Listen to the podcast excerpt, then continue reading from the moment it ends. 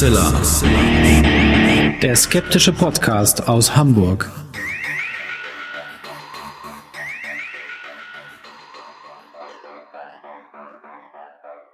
Hallo und herzlich willkommen zum 261. Mal bei Hoaxilla, dem skeptischen Podcast aus Hamburg.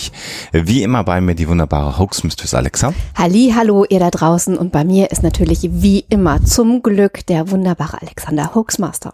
Und in der heutigen Folge geht's ganz einfach um Verschwörungsmythen. Das ist ein bisschen Ganz breit, überraschendes Thema. ja, ein bisschen breit gefasster Titel natürlich. Äh, Es soll im Wesentlichen um das neue Buch Verschwörungsmythen von Michael Blume gehen, mit dem wir ein Interview geführt haben. Hochinteressant äh, fanden wir das Interview, muss man wirklich sagen, und äh, regt sehr zum Nachdenken an. Ja, also ich habe bei der Lektüre des Buches mehrmals A und O gerufen und auch so, ähm, weil es wirklich sehr aufschlussreich war. Zudem geben wir jetzt schon mal den Hinweis, guckt auf die Homepage, weil am 1. Oktober halten wir einen Online- Vortrag klingt immer so, als ob das nur so ganz frontal wäre, also ein Online-Abend bei der katholischen Erwachsenenfortbildung in Weißenburg-Gunzenhausen. Da geht's ab 19 Uhr mit Anwerben der Technik los und um 19.30 Uhr am Donnerstag, dem 1. Oktober, äh, sprechen wir dann auch wieder über Verschwörungsmythen natürlich und warum das gefährlich ist, warum sich Menschen radikalisieren können. Da könnt ihr gerne teilnehmen, kostenfrei. Äh, Infos da noch mehr am Ende der Sendung, aber ich sage es jetzt schon mal. Und ihr könnt natürlich das Buch von Michael Blume äh, dreimal gewinnen. Wie das funktioniert, sagen wir euch auch am Ende der Sendung. Und da auch nochmal vielen Dank für die Unterstützung. Aber jetzt machen wir erstmal ganz normal weiter.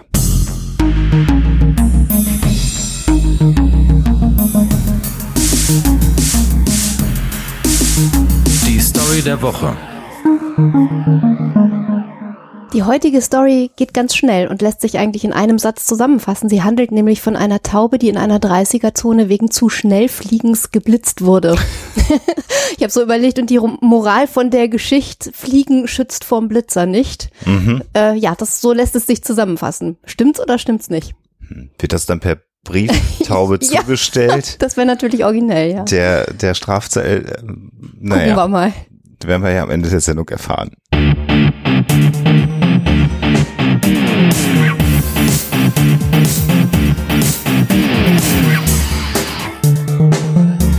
Thema der Woche. Ja, heute zum zweiten Mal bei uns bei Huxilla zu Gast, der, jetzt muss ich mal überlegen, wie ich dich anmoderiere. Also Dr. Michael Blume ist zu Gast. Dr. Michael Blume, den ich ab gleich nur noch Michael nennen werde, dankenswerterweise kann ich das nämlich und darf ich das, ist Religionswissenschaftler. Du bist den allermeisten inzwischen wahrscheinlich auch bekannt als Antisemitismusbeauftragter des Landes Baden-Württemberg. Du bist da aber auch Referatsleiter für nichtchristliche Religionen. Du bist Buchautor, denn wir wollen auch über dein neues also noch relativ neues, äh, hochspannendes Buch mit dir sprechen. Und du bist ja inzwischen auch erfolgreicher Podcast-Kollege von uns mit den Verschwörungsfragen. Ähm, es wird jedes Mal schwieriger, dich vorzustellen, Michael, aber trotzdem freuen wir uns sehr, dass du dabei bist.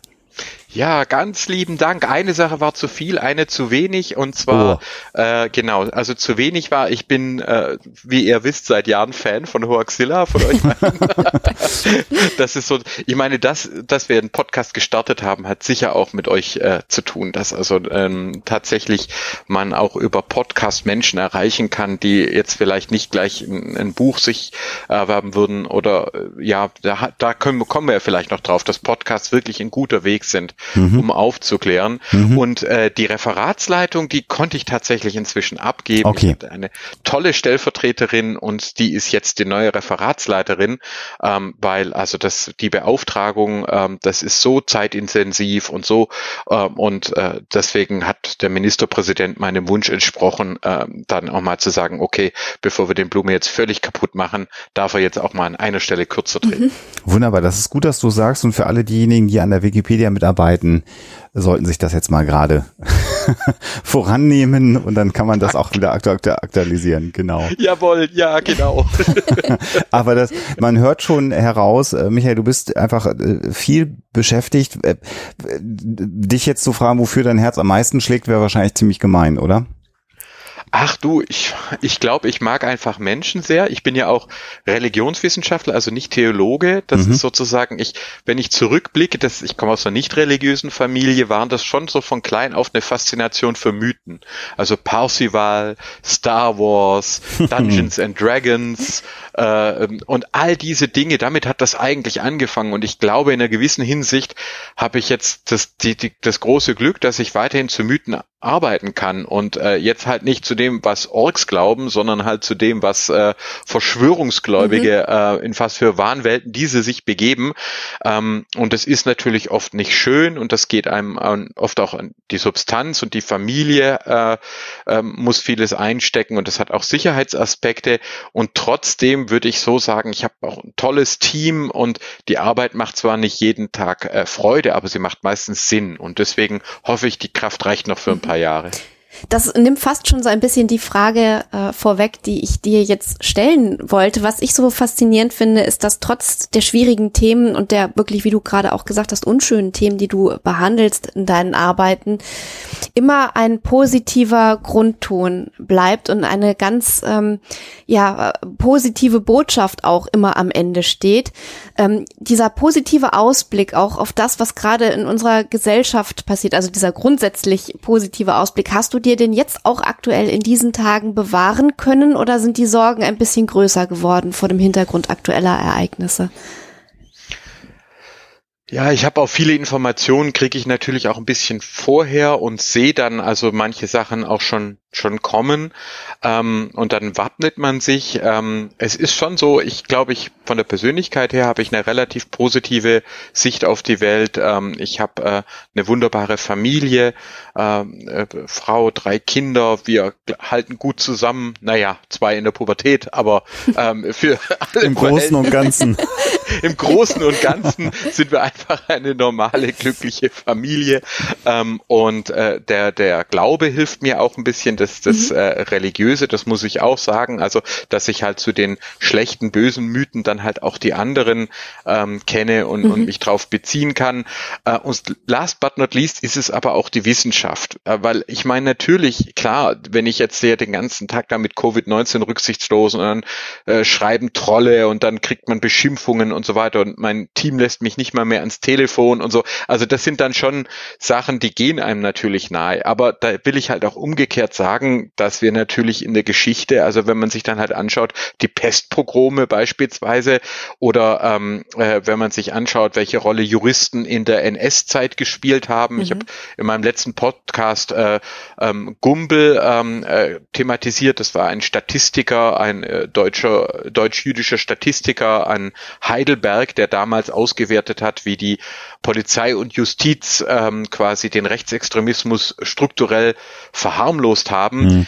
dann sehe ich schon, dass heute noch ganz viel zu tun ist und ganz vieles ist nicht gut aber es ist eben doch auch vieles besser geworden und wir sprechen heute viel über vieles offener und wir kommen voran. Ich bin da ein großer Fan von Rosling, äh, Factfulness, der ja auch darauf hingewiesen hat und mhm. auch statistisch aufgezeigt hat, dass trotz allen Rückschlägen wir eben doch, wir haben, hatten noch nie so viele Menschen, die lesen und schreiben konnten. Wir hatten noch nie so eine hohe Lebenserwartung.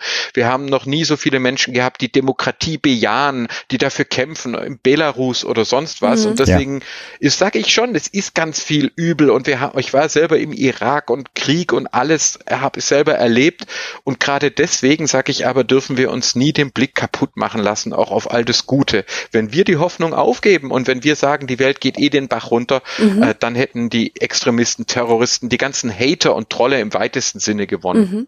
Ja, das ist das, das Angenehme, dass äh, habe ich so jetzt empfunden in den letzten Wochen und Monaten sich ja auch so eine Art Allianz der der der humanistisch geprägten Menschen, die an, an freiheitlich-demokratischen Grundwerten festhalten wollen, sich ja so herausbildet. Und wenn, das klingt so ein bisschen verschwurbelt jetzt, was ich gerade gesagt habe, aber was ich damit meine, ist ja, dass wir alle gemeinsam, dann nehme ich dich mit rein, dann kann man Katharina Nukun und, und Pia Lamberti hinzunehmen, den äh, Sebastian Bartoschek, der aufklärt. Jetzt machen wir mit Tommy Krabweis äh, so, ein, so ein Internetformat, weil der als Comedian und Medienproduzent sagt, ich habe die Faxen dicke, man muss sich ja auch mal äh, positionieren inszenieren und auch mal eine Reichweite nutzen, um einfach zu sagen, dass Wissenschaft auch wichtig und gut ist und, und man nicht äh, dummen Ideen hinterherläuft.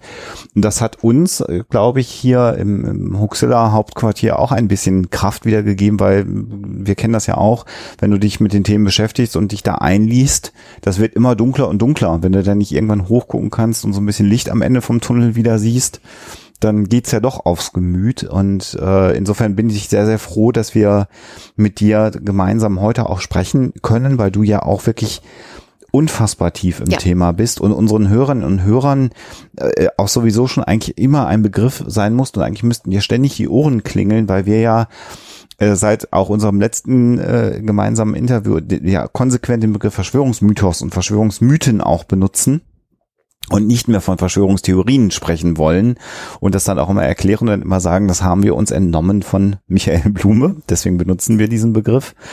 Und umso schöner fand ich jetzt äh, dein neues Buch, das ja auch diesen Titel trägt, Verschwörungsmythen, mit dem Untertitel Woher sie kommen, was sie anrichten und wie wir ihnen begegnen können. Und ich habe das Buch tatsächlich auf einer Zugfahrt innerhalb von drei Stunden mhm. verschlungen, ganz ehrlich, das ist jetzt auch nicht gemacht, weil wir hier gemeinsam miteinander reden und war hinterher ähm, sehr beeindruckt, weil den Blick auf das Thema Verschwörungsmythen, den du in diesem Buch aufmachst, so komplett anders war als alles das, was ich sonst so lese und was ich erwartet habe. Ähm, nämlich der Gedanke, dass Religionen ein, ein, ein großer Bestandteil von Verschwörungsmythen und zur äh, Entstehung von Verschwörungsmythen sein kann oder dass Verschwörungsmythen im Grunde genommen religiös geprägt sind. Und das hat mich schwer beeindruckt, Michael. Ähm, ist das für dich jetzt im, im, im, war das, war das der Plan, genau da den Fokus so eng drauf zu setzen oder hat sich das beim Schreiben ergeben? Wie, wie, wie ist es dir da ergangen? Oder magst du da was zu sagen? Ja, also vielen Dank. Ich kann das also tatsächlich bestätigen.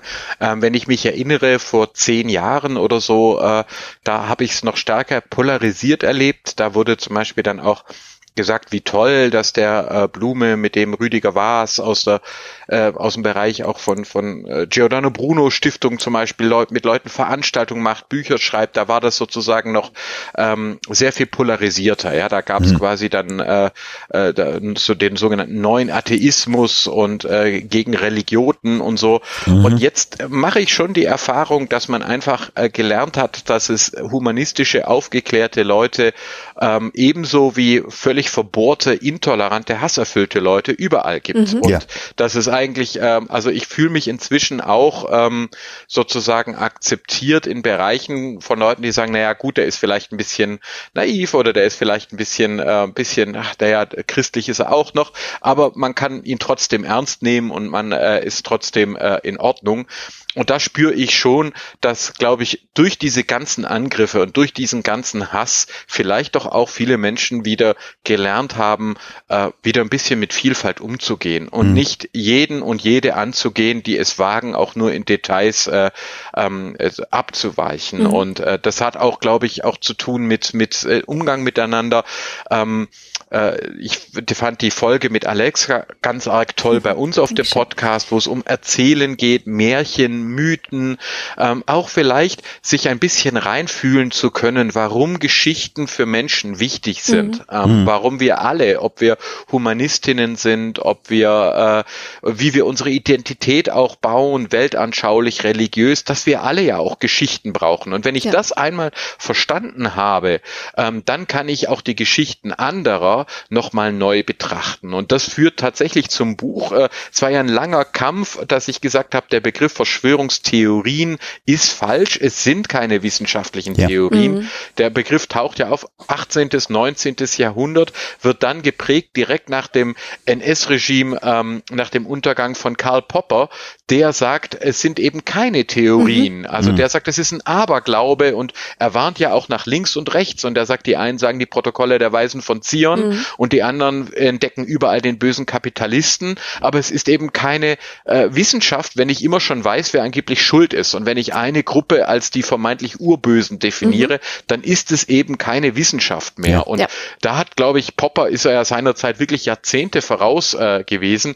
Und ich habe ja dann mit anderen auch dafür gekämpft, dass wir das eben auch sprachlich klarer ziehen. Und ich hatte jetzt auch die ersten Gespräche auch mit englischen und amerikanischen Kolleginnen und Kollegen, mhm. wo auch langsam beginnt, dass man nicht mehr von Conspiracy Theory, ja. sondern von Conspiracy Myth, also Kons äh, Verschwörungsmythen äh, spricht. Und Mythen sind eben Erzählungen, die strukturieren unsere Weltwahrnehmung. Mit denen äh, äh schaffen wir es, die, diese große, fast unendliche Komplexität in Begriffe und Bilder zu bringen. Und mhm. auch ein Humanismus äh, und auch eine nicht religiöse Weltanschauung basiert selbstverständlich auf Mythen. Umgekehrt müssen sich, ist es für viele Religiöse jetzt eine harte Geschichte, dass sie dann auch selber zugeben müssen, dass es eben auch in allen Religionen negative und bösartige mhm. Mythen gibt und geben kann und dass ich also nicht einfach sagen kann, der gute Mythos, sondern dass ich eben dann auch jedes Mal genau hingucken muss und unterscheiden muss, was ist ein guter und was ist ein schlechter Mythos, mhm. vielleicht sogar in einer bestimmten Situation ähm, äh, das äh, mir anschauen muss. Und äh, da hatte ich jetzt zum Beispiel gerade ein ganz tolles Gespräch mit einer Pfarrerin, die Religionsunterricht gibt, äh, die eigentlich quasi sich jetzt auch vor der Herausforderung sieht, äh, den Kindern nicht nur zu vermitteln, was eben äh, Christinnen und Christen glauben, sondern ihnen auch noch die Gabe der Unterscheidung an die Hand zu geben, ähm, was sie eben auch nicht glauben äh, sollten oder was es auch mit ihnen macht, wenn sie zum Beispiel an den Teufel glauben, dass der, mhm. was, was das dann auch mit ihnen anstellt ähm, und sowas nicht einfach zu vergessen das Buch äh, Verschwörungsmythen, das freut mich, dass du das äh, geschildert hast, war tatsächlich ziemlich genau, ähm, war das auch die Zielgruppe. Ich wollte Menschen erreichen, die einfach viel zu tun haben, die vielleicht mal bei einer Zugfahrt oder äh, vielleicht auch mal auf der Terrasse oder sonst wo äh, sozusagen äh, sich ein wenig Zeit nehmen wollen, aber nicht die Chance für ein Zweitstudium haben, sag ich mal. Ja, also keine ja. 500 Seiten Monographie äh, eng äh, geschrieben mit äh, Fußnoten, sondern ich habe mich gefragt, ist es möglich, dass man mhm. mit großer Schrift, dass man zum Beispiel auch beim Fahren lesen kann oder auch ältere Leute, äh, Leute, die vielleicht nicht, äh, den der kleine Schrift nicht so leicht fällt, kriege ich das Thema so komprimiert. Ähm, wir alle haben ja gelernt, an der Uni Professoren zu beeindrucken und ich habe gesagt, das will ich jetzt nicht. Ich möchte einfach das sozusagen äh, handhabbar machen. Und der Hintergrund dafür war, dass bei der Covid-19-Krise meine äh, Frau, die, die arbeitet in einem systemrelevanten Bereich, äh, die Sarah. Das heißt, ich äh, war zu Hause, ähm, habe mich morgens um die Kinder gekümmert, Homeschooling mit drei Kindern. Ich hm. werde nie, nie wieder über Lehrerinnen und Lehrer schimpfen, so wie kann ich, kann ich versprechen. Äh, das war also wirklich, äh, da waren Hochs und Tiefs dabei über Wochen hinweg. Ja. Ähm, und dann habe ich halt nachmittags und bis spät abends Homeoffice gehabt, also meistens so bis 22, 23 Uhr. Die ganzen Veranstaltungen haben wir digital durchgeführt, den Podcast haben wir gestartet. Und als dann Sarah frei hatte, zehn Tage, hat sie mir eigentlich angeboten, dass ich irgendwo hinfahren kann und mich einfach wieder äh, sozusagen zusammensetze, weil ich äh, fix und alle war. Und dann habe ich eben gesagt, nee, also ich, es hat sich jetzt so viel angestaut, ich möchte einfach schreiben. Ich möchte einfach, äh, und dann habe ich tatsächlich in diesen zehn Tagen, äh, ich war im Schoße der Familie, ich wurde versorgt und es wurde aufgepasst, dass ich sozusagen auch irgendwie äh, ins Bett gehe und nicht vom Stuhl fall. ähm, aber man hat mich einfach, die, die Family hat mich einfach äh, schreiben lassen und daraus ist dieses Buch mhm. entstanden. Krass. Es war sozusagen auf ein und alles raus raus. Es waren, und im Kopf hatte ich nicht Professorinnen und Professoren bei allem Respekt, sondern ich wollte einfach für Menschen schreiben, die wissen wollen, was geht hier eigentlich gerade gerade vor. Wissenschaftlich ist mein erster Aufsatz in die Richtung von 2015, wo ich damals schon gesagt hat, Verschwörungsglauben ist ein religiöses Phänomen, es baut auf Mythen auf, wir müssen uns damit auseinandersetzen mhm. und das war ja noch vor äh, Covid-19, vor QAnon mhm. und so weiter, aber die Grundlagen waren schon gelegt und jetzt wollte ich sozusagen in eine Form bringen, die einfach Menschen auch packt, die äh, eben, wie gesagt, äh, kein zweites Studium wollen, sondern einfach mal einen Einblick. Jetzt geht es ja in dem Buch äh, natürlich auch um den Zusammenhang zwischen äh, Religion und Verschwörungsmythen, aber es ist, ähm, also das Buch hat für mich auch einen ganz faszinierenden Blickwinkel äh, deshalb geliefert, weil wir so oft darauf angesprochen werden, was sind denn das für Leute, die an Verschwörungsmythen glauben? Sind das nicht vielleicht eher Leute, die ungebildet sind, die nicht so viel selber denken, die eher so ein bisschen irgendwie einfach äh, irgendwas akzeptieren, was sie so hören, ohne zu hinterfragen? Und dass du in dem Buch schilderst, dass Denken nicht per se etwas Gutes sein muss, sondern dass man sich auch in Verschwörungsmythen direkt hineindenken kann, wie in so einer Spirale, immer weiter nach unten schrauben kann, bis man ganz tief drinsteckt in diesem Glauben. Das fand ich wahnsinnig äh, faszinierend und ähm, ist das etwas, was dir äh, auch in deiner äh, Arbeit ganz, ganz oft begegnet ist als Mechanismus, äh, dass du wirklich das Bedürfnis hattest, das als Grundlage ganz, ganz fest und ganz, ganz eindeutig nochmal ähm, so schwarz auf weiß zu beschreiben? Ja, definitiv. Denn es ist sogar in der Politik, aber auch in Behörden, in Ministerien und so weiter, ist so ein ganz häufiger Abwehrreflex, naja, Herr Blume, die Leute sind schon gefährlich, aber die sind doch dumm, mhm. oder? Also äh, da wird dann auch häufig dieses äh, wahrscheinlich gar nicht äh, von, von August Bebel stammende Zitat verwendet, der Antisemitismus, das sei der Sozialismus der dummen mhm. Kerls, ja, also sozusagen so, naja, also äh, tut mir leid, Herr Blume, dass Sie sich mit so dummen mhm. Leuten abgeben ja. müssen. Und äh, dann aber zu sagen, nein, das ist nicht, das ist nicht das äh, Thema, da habe ich schon immer wieder zurückgegriffen, äh, zum Beispiel auf die Wannsee-Konferenz, mhm. ja, wo die sogenannte Endlösung damals protokolliert worden ist und wo die Mehrzahl der Teilnehmenden eben Doktortitel hatte in Jura mhm. ähm, oder auf äh, Martin Heidegger hier in Baden-Württemberg, einer, äh, viele sagen bis heute, einer der größten Philosophen am Anfang des 20. Jahrhunderts. Mhm. Äh, ich habe mich in Sein und Zeit wirklich durchgearbeitet, weil mich auch Leute da sozusagen rausgefordert haben und gesagt haben, ähm, äh, schau dir den doch erstmal an, äh, der ist, der ist, das ist große Philosophie und das ist es tatsächlich. Mhm. Äh, der, der Mann äh, philosophiert auf höchstem Niveau und der weiß, was er tut. Ja. Der hatte einen jüdischen Lehrer, Husserl, der hatte Studierende aus der ganzen Welt, aus den ganzen deutschsprachigen Gebieten. Der hatte äh, eine jüdische Geliebte, die Hannah Arendt, der ganz zarte Liebesbriefe geschrieben hat. Und, ähm, und das alles hat ihn nicht davon abgehalten, schon 1931, also noch bevor Hitler an der Macht äh, war, seinem Bruder ähm, quasi die, das Mein Kampf zu schicken und äh, ihm zu schreiben, das ist derjenige, der uns äh, da quasi erlösen wird. Ja, das ist der Politiker, ähm, der kommen wird. Und sein und sein Zeit ist in meiner äh, Lesart eine ganz klare Ausbuchstabierung der platonischen Höhle, mhm. der Vorstellung, dass wir alle in dieser Welt gefangen sind mhm. ähm, und äh, die echte Welt nicht erkennen können. Und dann muss eben ein Befreier kommen, der uns aus dieser Gaukelei herausführt, wenn es sein äh, muss, mit Gewalt aus Sein und Zeit in die Eigentlichkeit.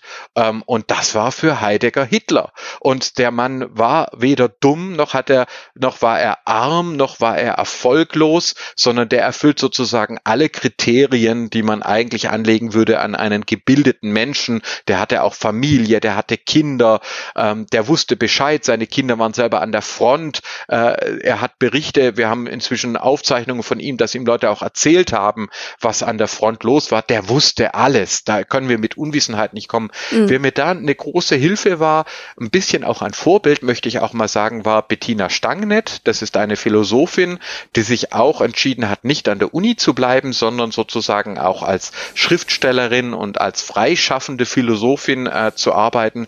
Und sie hat ein kleines, aber großes Buch geschrieben, Böses Denken, in mhm. dem sie also genau auch auf dieses Thema eingeht und äh, quasi da endlich klar macht, dass eben alles, was wir tun, äh, denken, fühlen, hoffen, glauben, philosophieren, können wir eben in einer guten, aber auch in einer bösen Weise tun. Es ist also nicht so, was man sich in der Aufklärung gerne eingeredet hat, mhm. Denken ist immer gut und wer viel denkt, äh, wird äh, automatisch mhm. ein edler Mensch. Man kann auch zum Beispiel ein Querdenker werden, ja. äh, wie sich diese auch oh, ja. nennen. Und viele dieser Leute landen dann halt in einer sehr hass- und angsterfüllten Weltsicht. Mhm. Es gibt eben, Bettina Stangnet hat recht, auch ein böses Denken. Mhm. mhm.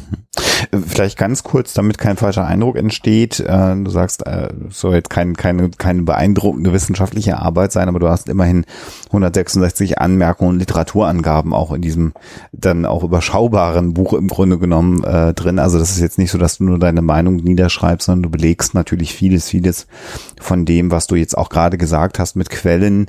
Ja. Äh, und wen das dann interessiert, der kann natürlich dann sehr gerne auch in die Tiefe lesen, was ich auch großartig finde, dass du da so ordentliche Quellenarbeit äh, leistest. Das vermisst man mitunter inzwischen ja auch manchmal bei solchen Büchern. Ja, vielen Dank. Das ist tatsächlich, also da kann man es ja dann jetzt auch anbringen, so ein bisschen, was ich damals auch bei euch gelernt habe, erst als Hörer und dann auch mal als Gast. Oha. Du kannst doch Wissenschaft so rüberbringen, dass es Menschen anspricht, interessiert und diejenigen, die dann wollen, äh, denen sagen, hier diese Literatur, dieser Buch, dieses Buch, dieser Artikel, diese Podcast-Folge. Also ich glaube, ähm, Wissenschaftskommunikation funktioniert heute nicht mehr so, dass man eine Monographie schreibt, ein Werk über 500 Seiten und dann bis zum Ende seines Lebens dafür gefeiert wird, ja, was so früher, ja, der Meister stieg auf den Olymp und brachte sein Magnus Opus, sein mhm. Sein und Zeit herunter zu den Menschen und äh, dann war's das, äh, sondern äh, ich denke, heute haben wir alle die Möglichkeiten, vielleicht auch die Verpflichtung, äh, mit unterschiedlichen Medien äh, quasi unterschiedliche Pfade zu eröffnen. Hm. Äh, und dann eben zu sagen, gut, und wenn dich das interessiert und wenn dich das anspricht, dann kannst du von hier aus weitergehen. Und deswegen sind sozusagen die Fußnoten, habe ich jetzt gar nicht mehr so gesetzt nach dem Motto, ich beweise euch, dass, dass ich das wirklich gelesen habe. Da, das, das ist sozusagen, dafür hat man ja traditionell Fußnoten verwendet, sondern tatsächlich, um auch zu zeigen, guck mal, wenn dich dich das interessiert, mhm. an der und der Stelle kannst du äh, tiefer einsteigen, kannst du weitergehen. Ähm, und so versuche ich inzwischen eben auch Blogpost, Podcast und Bücher in ein Gespräch miteinander zu bringen. Ja. Also das glaube ich, ich weiß nicht, ob die Zeit jemals wiederkommen wird, wo Leute äh, 30 Euro umgerechnet ausgeben für 500 Seiten Werke, um sich da durchzuarbeiten. Das wird es vielleicht noch geben, aber ich glaube, der Trend wird gehen zu kleineren, schlankeren, schnelleren Büchern, ähm, aber dann auch mit vertiefenden, zum Beispiel Blogposts, Podcasts ja. und anderen mhm. ähm, äh, Angeboten. Eher so ein vernetztes Wissen. Ja, das glaube ich auch. Und umgedreht gibt es ja auch viele, das muss man ja auch mal sagen, Wissenschaftler, die dann auf dem Olymp sitzen, vermeintlich, und dann aber auch ein Stück weit ja emotional getroffen sind, dass ihnen jetzt keiner äh, den Aufstieg nachmacht und ihr 300 Seiten Buch liest und dann fühlen sie sich immer so ungeliebt und niemand möchte ihr Wissen lesen. Aber es ist genau wie du beschreibst, man muss es halt auch zugänglich machen ähm, und dann die paar, die es dann schaffen, das sind natürlich diejenigen, die wahrscheinlich auch weiter forschen in dem Gebiet aber man erreicht eben mehr Menschen genau mit der Methode, die du gerade beschrieben hast. Das finde ich ein sehr schönes Statement ähm, von dir. Jetzt verkürze ich etwas und dann darfst du mich gerne als Religionswissenschaftler äh, korrigieren, aber was, was mir so hängen geblieben ist, als einen Gedanke, der mich, der mich gar nicht loslässt äh, äh, und gar nicht, weil ich mich jetzt selber ja als Atheisten bezeichne und äh, ich bin ja niemand, der äh, anderen Menschen in ihre Religion reinreden möchte, solange wie die Religion den den freiheitlich äh, demokratischen Grundwerten entspricht, haben wir ein Grundgesetz und dann kann jeder das glauben, was er möchte und das ist auch gut so und ganz wichtig so, dass es äh, so ist. Aber was mich beeindruckt hat, war der Gedanke, dass es im, im, im Grunde genommen im, im, mit dem Auftreten des Dualismus in Religion überhaupt erstmal so eine Art Verschwörungsdenken gegeben hat. Und ich erkläre es mal ganz dumm jetzt, sondern kannst du es gleich ganz klug erklären. Tatsächlich zum, zum Beispiel im jüdischen Glauben gab es äh, eine Bestrebung, lange Zeit Monismus zu haben, also nur Gott zu haben ohne den Gegenspieler. Und dann gibt's irgendwann den Dualismus, den, den Teufel, den Satan. Und in dem Moment, wo der hinzukommt, fangen Menschen an zu überlegen, was muss ich denn machen, damit ich dem, dem Satan nicht anheimfalle? Und dann beginnt im Grunde genommen das Thema Verschwörungsmythen. Ich mache es jetzt viel zu einfach, ich weiß es, Michael, aber vielleicht, vielleicht kannst du diesen Faden nochmal aufgreifen, weil das hat mich tief beeindruckt. Ja, vielen Dank. Es ist tatsächlich so, dass ähm, wir eigentlich, ich sage mal sozusagen in, in den Wildbeuterreligionen, Schamanismus, wie man das manchmal bezeichnet, Naturreligion, das sind alles sehr unscharfe Begriffe, mhm. aber wir haben dort tendenziell einfach eine Unterscheidung zwischen eigen und fremd. Also die eigene Gruppe, das sind die Guten mhm. und die Mächte da draußen, ja, Dämonen, äh, sozusagen Tabus, äh, äh, das sind tendenziell bedrohliche Mächte. Also da gibt es noch gar nicht die Deutung, dass die ganze Welt ein guter Ort wäre oder so etwas. Und selbst noch später haben wir dann zum Beispiel, dass es äh, gute Himmelsgottheiten gibt, aber die Gottheiten darunter, die sind, ähm, die sind äh, sehr unterschiedlich, sehr ambivalent oder auch, ähm, was wir böse nennen würden, obwohl mhm. es diese Unterscheidung noch gar nicht gibt. Ganz häufig ist ja auch die Figur des, des Trickster, ja, also das äh, ja. Alexa als Erzählforscherin, mhm. äh, genau, wird, Loki. wird ihm, ja, Loki. genau, Loki, ja, als ja, wunderbares Beispiel. Spätestens, ja, seit den Marvel-Filmen kennt das ja jetzt auch dann jeder. Ja, und ich meine, ich, äh, ich muss auch mal sagen, dass äh, eine coole Schlacht, äh, in der Loki besiegt wird, in Stuttgart stattgefunden hat. Oh. Das muss an dieser Stelle, also so endlich haben Marvel Avengers einmal die Hauptstadt von ja. Gut und Böse ähm, äh, besucht und da erhebt sich ein tapferer Schwabe auch gegen Loki. Genau, also wir haben ja. das, äh, genau. also Trickster-Figuren, weil sie sich natürlich auch enorm gut erzählen. Sie sind spannend. Das funktioniert auch bei uns allen. Star Wars, natürlich ist ein Darth Vader oder sind die Sith unter Umständen erstmal packender und interessanter. Die sprechen uns kognitiv stärker an als der hundertste nette ähm, mhm. äh, sozusagen Charakter, weil wir natürlich im Zweifelsfall von unserer Evolutionspsychologie her stärker auf Gefahrenreize reagieren. Ja. Das heißt also die ähm, äh, quasi die Erzählungen, die Urmythologien äh, hatten noch keine Unterscheidung in Gut und Böse, aber da gab es schon das Bedrohliche und das Gefährliche Fremde, äh, das einbricht in die eigene Welt. Und dann kommt, und das ist interessanterweise tatsächlich der Zoroastrismus, der, den wir kaum wahrnehmen, obwohl er in der Bibel eine enorme Rolle spielt und sogar ähm, der persische äh, König als erster Messias, da also als Messias auftaucht mhm. in der mhm. Bibel, ähm, äh, wo ein Dualismus aufgespannt wird, wo sich also äh, die äh, gute und die böse Gottheit äh, Ahura Mazda und Ariman gegenüberstehen und da haben wir das gegeneinander.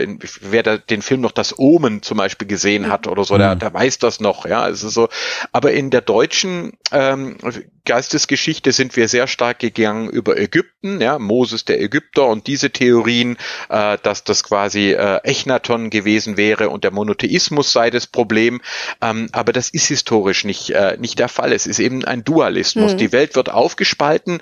Wir sind die Guten, die absolut Guten. Die anderen sind die absolut Bösen. Und dazwischen gibt es dann nur noch Naive. Und das ist sozusagen, wie Verschwörungsglauben äh, funktioniert. Und das gab es auch im Judentum. Also auch das Judentum hat sich zerfleischt. Ähm, es gab da also auch Gruppen, die sich zurückgezogen haben, die den Hohepriester beschimpft haben. Und in der jüdischen Überlieferung selber wird die Zerstörung von Jerusalem nicht einseitig den Römern angelastet, dass man sagt, das war eine, Schild, äh, eine Schuld äh, der Römer und deswegen stellen wir uns jetzt an die Klagemauer und schimpfen auf die Römer. Überhaupt nicht, sondern es wird gesagt, wir selber haben sozusagen Streit in unser Haus gelassen. Wir haben uns gegenseitig äh, äh, sozusagen sind uns an die Gurgel gegangen und haben damit den guten Gott verraten. Und ähm, die Rabbiner, das rabbinische, das schriftgelehrte Judentum, äh, die haben dann eben tatsächlich gesagt, der Teufel ist keine eigenständige Gestalt. Der untersteht Gott. Es ist geht alles von Gott aus. Es gibt einen Monismus, eine gute Gottheit und wir Menschen selber sind es, die über gut oder ah, böse zu mhm. entscheiden haben. Also auch im Judentum hat es diesen Schritt gewissermaßen äh, gebraucht und das ist sogar ziemlich dramatisch, wenn man sich das näher anschaut. Dann war es also, dass sich dann der erste, äh, also der große Johannan ben Sachai, also als Begründer dieser rabbinischen Tradition, Mitbegründer, ließ sich wegen den Extremisten in den eigenen Reihen in einem Sarg aus der belagerten Stadt Jerusalem heraustragen und bat beim römischen Kaiser äh, um eine Stadt, wo er, um ein Dorf eigentlich, wo er dann die Gelehrtenakademie wieder aufgebaut hat und das Judentum über Schule, über Bildung, über Kinder äh, wieder aufgebaut hat mit einer klaren Absage an jeden Dualismus. Das ist also eigentlich eine sehr dramatische Geschichte mhm. und die hat sich in einer gewissen Hinsicht, dann haben wir es im Christentum und im Islam, zum Teil auch in der Aufklärung wieder. Immer wieder kommt die dualistische Versuchung und äh, quasi die, der, das Böse abzuspalten, auf eine andere Menschengruppe zu werfen äh, und dann zu denken, wenn man die äh, vernichtet hat, dann wird alles gut. Da wird natürlich gar nichts gut. Was, was ich da so ein bisschen äh, herauszuhören meine, ist auch eine gewisse Offenheit für Menschen, die sich vielleicht interessieren, aber doch äh, in gewisser Weise andersdenkend sind. Ähm, spielt das auch eine Rolle? Also wenn ich jetzt äh, mal so an die heutigen Verschwörungsgläubigen denke, dann höre ich ja ähm, aus diesen Reihen ganz oft den Vorwurf, ihr anderen da draußen seid doch mal ein bisschen offen, aber diese Offenheit wird eigentlich immer nur von denen eingefordert, ähm, die nicht Verschwörungsglauben anhängen und dann in Richtung der Verschwörungsgläubigen offen sein sollen. Äh, inwieweit muss also eine, eine solche Gruppe vielleicht auch tatsächlich dann offen sein für, für Andersdenkende, damit sie eben nicht in solche Dualismen verfällt? Ja, das würde ich dir absolut zustimmen. Das ist vielleicht sogar so ein bisschen die Kernfrage. Denn wenn ich glaube, dass ähm, Gut und Böse in jedem Menschen wohnen, ähm, aber wir eigentlich eine, ein, ein gutes Prinzip haben, das die Welt regiert, ja, eine Gottheit oder Vernunft, Menschenrechte, Wissenschaft, also wenn ich ein, ein äh, Vertrauen habe in gute Mächte oder gute Prinzipien, ähm, dann ist es eigentlich okay, dass es auch eine gewisse Vielfalt gibt, mhm. weil dann ist es auch okay, dass zum Beispiel in der Wissenschaft, dann ist es normal, dass es immer wieder widerstreitende Theorien mhm. gibt und dann Studien, die das klären. Oder wenn ihr in den Talmud schaut, also in die große erste Welle der, der Auslegung der Bibeln im Judentum, dann ist es genauso. Da werden eigentlich zu jedem äh, Thema werden immer zwei oder drei unterschiedliche Auslegungen mhm. präsentiert. Ja, das ist sozusagen, oder selbst äh, nehmen wir zum Beispiel im, im Islam, da gab es dann verschiedene Rechtsschulen, ja, wo man gesagt, ja, die einen sagen so, die anderen so, aber wir erkennen uns gegenseitig äh, an. Also eine äh, Ambiguität Diversitätstoleranz, mhm. eine gewisse Pluralismustoleranz, äh, dass wir verstehen, dass Demokratie ja nur so funktionieren kann, wenn wir verschiedene Kandidatinnen, verschiedene Parteien haben und eben keine Einheitspartei und dass es okay ist, vielfältig zu sein, solange gewisse Grundlagen ähm, äh, einfach sichergestellt sind. Gewaltenteilung, Gewaltverzicht, all diese Dinge, wir hatten es ja vorher davon. Mhm. Ähm, und ein Verschwörungsgläubiger kann das genau nicht mehr, mhm. weil für den ist ja klar, nur die eigene Gruppe Gruppe sind die Guten, ja, ja sind diejenigen, die es durch die Erwachten, die die Wahrheit gesehen haben. Und wer da auch nur fünf Zentimeter abweicht, ähm, der ist entweder naiv und dumm oder er ist Teil der Verschwörung. Mhm. Wir sehen das jetzt gerade, wenn Leute wie Attila Hildmann, äh, Michael Ballweg, der sogenannte Volkslehrer, ähm, Oliver Schrang und so, wenn die auch teilweise übereinander herfallen, ja, und sich also gegenseitig, da heißt es der Michael Ballweg sei ein Roundtabler, ein Illuminat und ähm, äh, äh Attila sagt, ja, und das ist äh, Xavier Naidoo ist, ist also oder mhm. sei ein, dann wird vorgeworfen, diese Person sei ein Jude und also das heißt, es werden dann auch gegenseitig Verschwörungsmythen produziert, ähm, äh, weil man überhaupt nicht damit äh, leben kann, dass es auch Vielfalt gibt. Als Hitler an die Macht kam, kam, hat er äh, Oppositionelle angegriffen und ermordet, mhm. aber zum Beispiel auch äh, im Röhmputsch auch Homosexuelle ähm, in den eigenen Reihen oder hat ihnen vorgeworfen, dass sie homosexuell wären, hat Leute aus der SA vernichten lassen. Ähm, Verschwörungsglauben geht immer mit einer extremen Intoleranz einher und zwar nicht nur nach außen, sondern auch nach innen. Und ich kann mich nur wundern, mhm. wie viele Leute Verschwörungsschwurblern nachlaufen, weil wenn die wirklich an der Macht wären, wenn ein, äh, wenn ein Attila Hill Wildmann tatsächlich einmal Reichskanzler werden würde, was er ja hofft, oder ein Ken Jebsen äh, Kultusminister der Chefredakteure feuert, was er angekündigt hat, dann kann ich nur sagen, liebe Leute, äh, dann ist auch für ganz viele, die heute meinen, sie sind die Erwachten, wäre das aber ganz arg ungemütlich. Mhm. Diese Leute waren nie in der Lage, mit Vielfalt umzugehen. Mhm.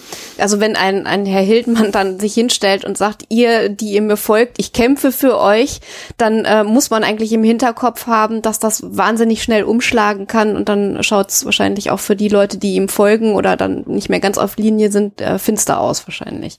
Ja, da gab es ja diesen wunderbaren Vorfall jetzt auch, dass er da abgelichtet wurde, wie er ja. in einer mhm. Arztpraxis saß mit einem äh, mit einem Mundschutz und äh, eigene Anhänger haben gesagt, sag mal Attila, bist du das? Du hast doch gesagt, wir sollen keinen Mundschutz tragen. Du hast doch uns alle zu Widerstand aufgefordert und dann beschimpft er seine mhm. eigene Anhängerschaft. Ja. Ja. ja. Er will nicht kritisiert werden. Es gibt eben, es gab im Leninismus und es gab im Nationalsozialismus und es gab das Verbot der Kritik an der eigenen Führung, an der eigenen Partei und wer das gewagt hat, der ist aber ganz schnell äh, vom vermeint, der konnte 20 Jahre der Bewegung gedient haben und mhm. landete dann äh, im Knast oder äh, bei der Hinrichtung. Verschwörungsgläubige haben keine Ambiguitätstoleranz, keine Vielfaltstoleranz und deswegen ist auch dieses Gerede, wir wollen ja hier eine eine Querfront, eine Einheit der Herzensliebe und so weiter. Da kann ich nur allen sagen, Leute, denkt ja. nach. Die verstehen unter Einheit die absolute Herrschaft einer Gruppe oder eines Anführers und jeder und jede, die es dann noch wagen,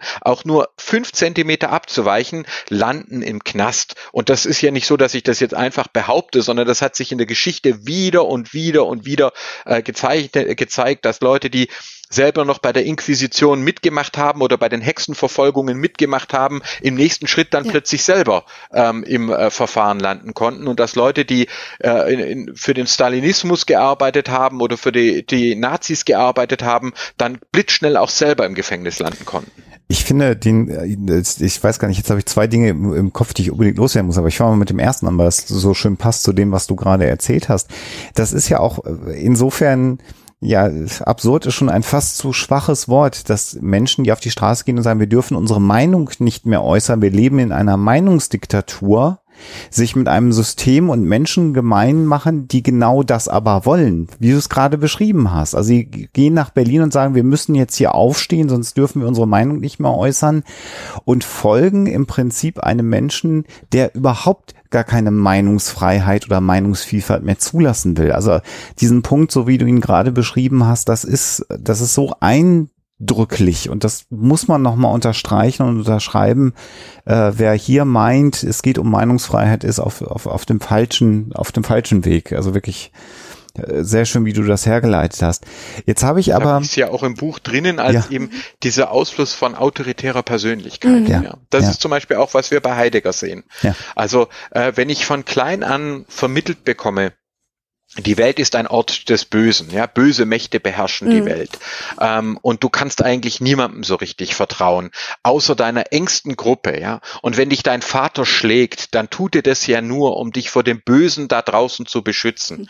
Dann entstehen daraus eben Persönlichkeiten, ähm, die tatsächlich glauben, dass alle da draußen lügen und betrügen und nur der Rückzug in die eigene Gruppe ähm, unter einen Führer, der einen dann auch schlagen und quälen darf, aber der ist dann sozusagen der Vater, ja, der einem mhm. dann vor dem Bösen da draußen schützt. Da ist eine richtige, ich, äh, das heißt ja auch so inzwischen auch in der Literatur so Tyrannophilie, mhm. also mhm. die die Liebe zu einem Tyrannen, die Sehnsucht, sich einem unterwerfen zu können und deswegen hat man das dann auch, dass solche Leute dann ob, äh, dann äh, nicht nur äh, für vergangene Tyrannen schwärmen, sondern dann zum Beispiel auch einem Wladimir Putin oder ähm, äh, in den USA einem US-Präsidenten mhm. anschmachten und gleichzeitig darüber jammern, sie dürften doch ihre Meinung gar nicht sagen. Ja. Also da ist sozusagen der, der Wunsch mit einem äh, mit einer tyrannischen äh, ja, Gestalt zu verschmelzen und dadurch endlich die eigene Schwäche loszuwerden. Das ist übrigens auch der Grund, warum ich auch äh, Rituale problematisch finde. Wir haben es jetzt in Heidelberg erlebt, äh, wo, wenn da äh, in Burschenschaften Gewalt angewendet wird, wenn Rituale von Gewalt und Demütigung ähm, äh, stattfinden. Äh, das ist eben sehr gefährlich, so etwas mit jungen Menschen zu machen, äh, weil man sie tatsächlich daran gewöhnt, zu einem Kadavergehorsam, zu einem Einfügen in die Gruppe, äh, zu einem Abstellen von eigenen Gedanken. Ähm, und äh, deswegen sehe ich da durchaus äh, Traditionen äh, sozusagen des Nationalsozialismus äh, und, und Faschismus basieren nicht nur auf irgendwelchen Schriften, sondern die basieren ganz wesentlich auf Erziehungsstilen und der Art, wie ich Kindern ähm, die Welt vermittele. Also das Kinder ohne Gewalt zu erziehen, Kinder Vertrauen zu geben, ihnen Lust auf Wissenschaft zu machen.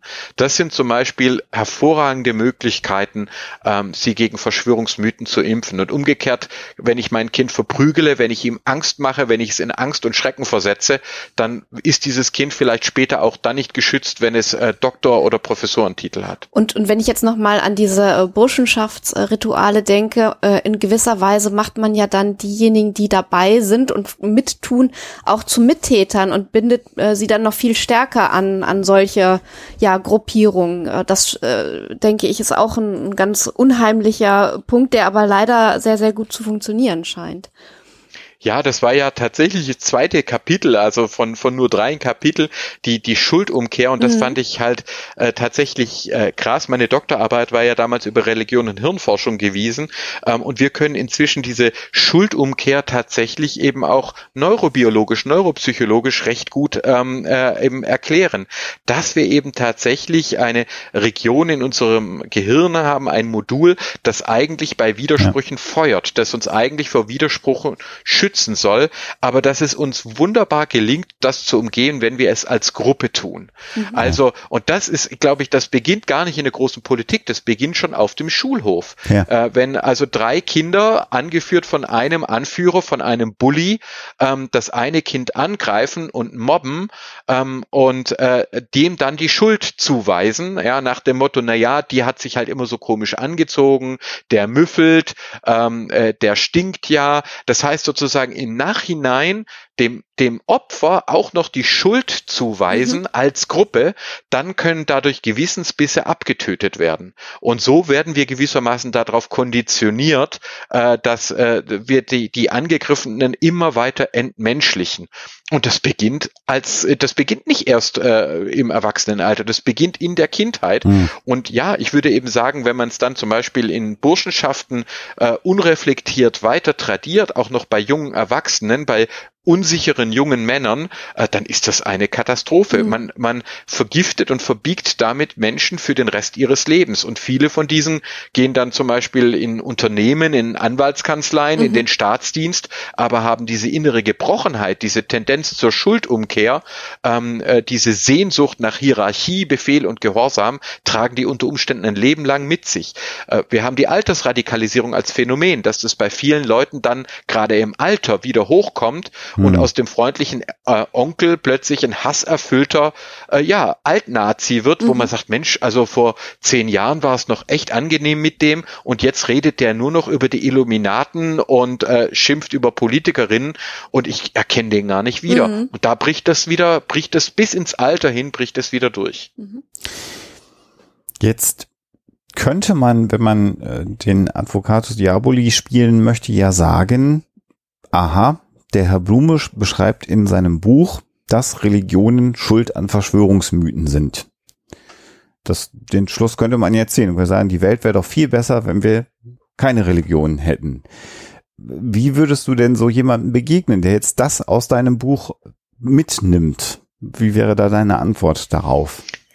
Ja, ich würde ihm oder ihr sagen, äh, dass der Punkt ist, dass wir eben alle Mythen haben, ob wir religiös sind oder nicht. Äh, mhm. Und es kommt nicht darauf an, ähm, mehr oder weniger Mythen zu haben, sondern es kommt darauf an, gute oder schlechte mhm. Mythen zu haben. Mhm. Also wenn jemand, äh, ja, Heidegger zum Beispiel hat seinen religiösen Glauben verloren. Der hat erst Theologie studiert und ist dann aus der Kirche ausgestiegen ähm, und wurde ein säkularer Philosoph, ja, ein Platoniker. Ähm, das hat ihn überhaupt nicht davor be äh, bewahrt, zum erbitterten Antisemiten zu werden. Ja. Leninisten, Stalinisten äh, haben äh, gerade auch im Namen der Religionskritik unglaubliche Verbrechen begangen. Ja. Also ich sehe die Unterscheidung nicht ähm, darin, ob Menschen religiös sind oder nicht, sondern ich sehe sie darin, ob sie verschwörungsgläubig sind oder nicht. Ähm, und äh, die, der Verschwörungsglauben ist eben eine Form der Religion. Das, das Tückische ist eben, dass wir nicht dazu geboren sind, automatisch an das Gute zu glauben. Ja? ja. Genauso wie wir lernen müssen, wie Wissenschaft funktioniert. Ja, es ist auch auch nicht alles, ähm, äh, alles Wissenschaft, was sich als Wissenschaft ausgibt. Wir müssen lernen, zwischen echt wissenschaftlichen guten Theorien und schwachen pseudowissenschaftlichen mhm. überholten Theorien zu unterscheiden. Und genauso würde ich sagen, müssen wir lernen, zwischen guten, lebensförderlichen, äh, äh ich will mal sagen, ja, öffnenden, zur Vielfalt ermöglichenden Mythen zu unterscheiden und zwischen üblen, bösen, niederträchtigen, hasserfüllten. Ja. Da ist quasi für mich die, äh, die Unterscheidung. Religion Religionsgemeinschaften binden Menschen zusammen in Gemeinschaften, die eng zusammenhalten, die gemeinsam aktiv sind, die im Durchschnitt kinderreicher sind. Es gibt einen starken demografischen Effekt äh, in Religionsgemeinschaften. Schon deswegen, wir erleben gerade einen massiven Säkularisierungsschub, kann ich aber sagen, dass die Geschichte der Religionen nicht zu Ende ist. Und anstatt also die Religionen zu bekämpfen und äh, quasi dann dadurch die Polarisierung noch zu verstärken mhm. und wiederum zu sagen, die Religioten sind die Gruppe, wenn wir die alle weg hätten, wäre mhm. alles gut. Stattdessen würde ich dafür plädieren, dass sich vernünftige, aufgeklärte Leute quer durch alle Religionen und Weltanschauungen zusammenschließen ja. und eben sagen, ähm, es ist okay, dass du Atheistin bist, dass du Christ bist, dass du Jüdin bist, dass du Muslim, Buddhist bist, aber auf was wir uns gemeinsam einigen müssen, ist, wie funktioniert Wissenschaft? Jeder Mensch hat Menschenrechte. Es gibt äh, Formen der Vernunft und des Dialoges und auf dieser Basis können wir dann auch in Frieden und und Freiheit miteinander vielfältig sein. Mhm. Das ist ein sehr schönes Plädoyer. Natürlich habe ich das äh, sehr überspitzt gerade dargestellt und was dazu sehr gut passt. Ich kann kurz einen kleinen um Umschwenk machen, ist, dass wir tatsächlich demnächst einen Vortrag im Rahmen der katholischen Erwachsenenbildung halten werden. Da sind wir eingeladen worden und das ist ja so ein bisschen äh, vielleicht auch nicht eingängig, dass, dass die Hoaxillas, die sich als Atheisten bezeichnen, jetzt mit der katholischen Kirche zusammenarbeiten. Aber ich äh, begrüße es sehr, dass das ist nicht die erste Anfrage dieser Art, aber die erste, wo das dann jetzt auch gepasst hat und wo wir das konkretisieren konnten, über das Thema Verschwörungsmythen zu sprechen, weil das auch innerhalb der Religionen und auch der religiösen Fortbildung und Erwachsenenbildung plötzlich ankommt. Und ich finde das ein, ein so großartiges Signal, dass es da jetzt Bildungsreferenten gibt, die sagen, ihr kennt euch, sie kennen sich scheinbar mit dem Thema aus. Ähm, wir müssen, wir müssen dazulernen, wir müssen verstehen. Und insofern, ich werde das mal verlinken, weil das ist ein Online-Vortrag, da können auch alle kostenfrei teilnehmen, die das möchten. Also insofern passt das gerade wunderbar zusammen. Und ähm, das Plädoyer, was du, was du gerade sagst, also Mythen per se brauchen wir alle, das unterschreibe ich sofort. Und all das, was du einstiegs gesagt hast, macht dich ja so sympathisch. Wir sind ja auch Star Wars-Fans und äh, das, das, das zeigt ja, dass dieses Mythologische in uns da, davon bin ich auch überzeugt, irgendwie verwurzelt ist und es muss sich irgendwie so einen, Weg brechen. Und zeitgleich eben ist es wichtig, dass, dass wir gemeinsam genau den, die, die, die, die Punkte die negativen Verschwörungsmythen adressieren und auch Wege aufzeichnen, wie man ihnen anheimfallen kann. Und da und sich Mechanismen dahinter bewusst machen. Die da, genau. Und dann ist es vollkommen wurscht, ob da der Atheist mit dem Katholiken oder der, der Atheist ähm, im, im, bei jüdischen äh, Gruppierungen Vorträge, das haben wir nämlich auch schon gemacht, das hinterfragt immer nämlich gar keiner. Wenn wir bei, bei jüdischen Verbänden Vorträge halten, dann ist das immer völlig normal, aber auch die jüdischen Verbände sind ja Menschen, die an eine Gottheit glauben. Das fragt immer keiner, weil katholisch zucken immer alle zusammen. Und für uns ist das aber eigentlich völlig normal, ähm, dass wir eben diese genau diese Allianz, die du beschrieben hast, äh, gemeinsam voranbringen müssen. Und da bist du ja tatsächlich ja an einer Nahtstelle äh, einfach unfassbar aktiv, auch bundesweit natürlich weit über Baden-Württemberg äh, hinaus. Wie viele Tage mehr müsste denn das Jahr für dich eigentlich haben, um sozusagen nur diesen bildenden Teil deiner Arbeit wahrnehmen zu können, weil du bist doch unfassbar viel unterwegs äh, auf Vorträgen und, und Anfragen presseseitiger Natur und all, all diesen anderen Dingen. Ähm, ist das eine äh, Aufgabe, oder anders, glaubst du mehr, dass du mehr durch Bücher Menschen erreichst oder durch solche Bildungstermine, die du wahrnimmst? Also ich glaube tatsächlich, dass es sich ergänzt. Also ich mhm. glaube zum Beispiel, dass Menschen, die vielleicht sonst ein Buch nicht lesen würden, vielleicht nach einem Vortrag sagen würden, okay, jetzt äh, lese ich mir das Buch vielleicht doch mal durch ja. ähm, äh, oder äh, jetzt höre ich mir den Podcast an. Also ich sehe das tatsächlich so, dass eben äh, Wissensarbeit im weitesten Sinne heute tatsächlich crossmedial funktioniert. Also dass das ja. äh, ähm, äh, sozusagen, dass äh, es reicht nicht mehr ein gutes Buch zu schreiben und dann zu warten, bis es die Leute finden. Das ja. war vielleicht nie ganz äh, so und heute ist es, weil heute geht's unter und schon nach wenigen Tagen und Wochen äh, ist es überlagert von, von neuen Entwicklungen. Das heißt, äh, äh man, äh, es ist sozusagen auch wirklich ein Kampf ums Buch, dass also wir auch das, dieses Medium-Buch nicht völlig verlieren. Mhm. Ja, also sehr ja. schön, äh, Sascha Michel, die Unruhe der Bücher ist zum Beispiel ein kleiner Band, der, den ich sehr wichtig finde, der eben sagt, eigentlich haben Bücher ja nie nur Ruhe gestiftet, sondern immer auch Unruhe.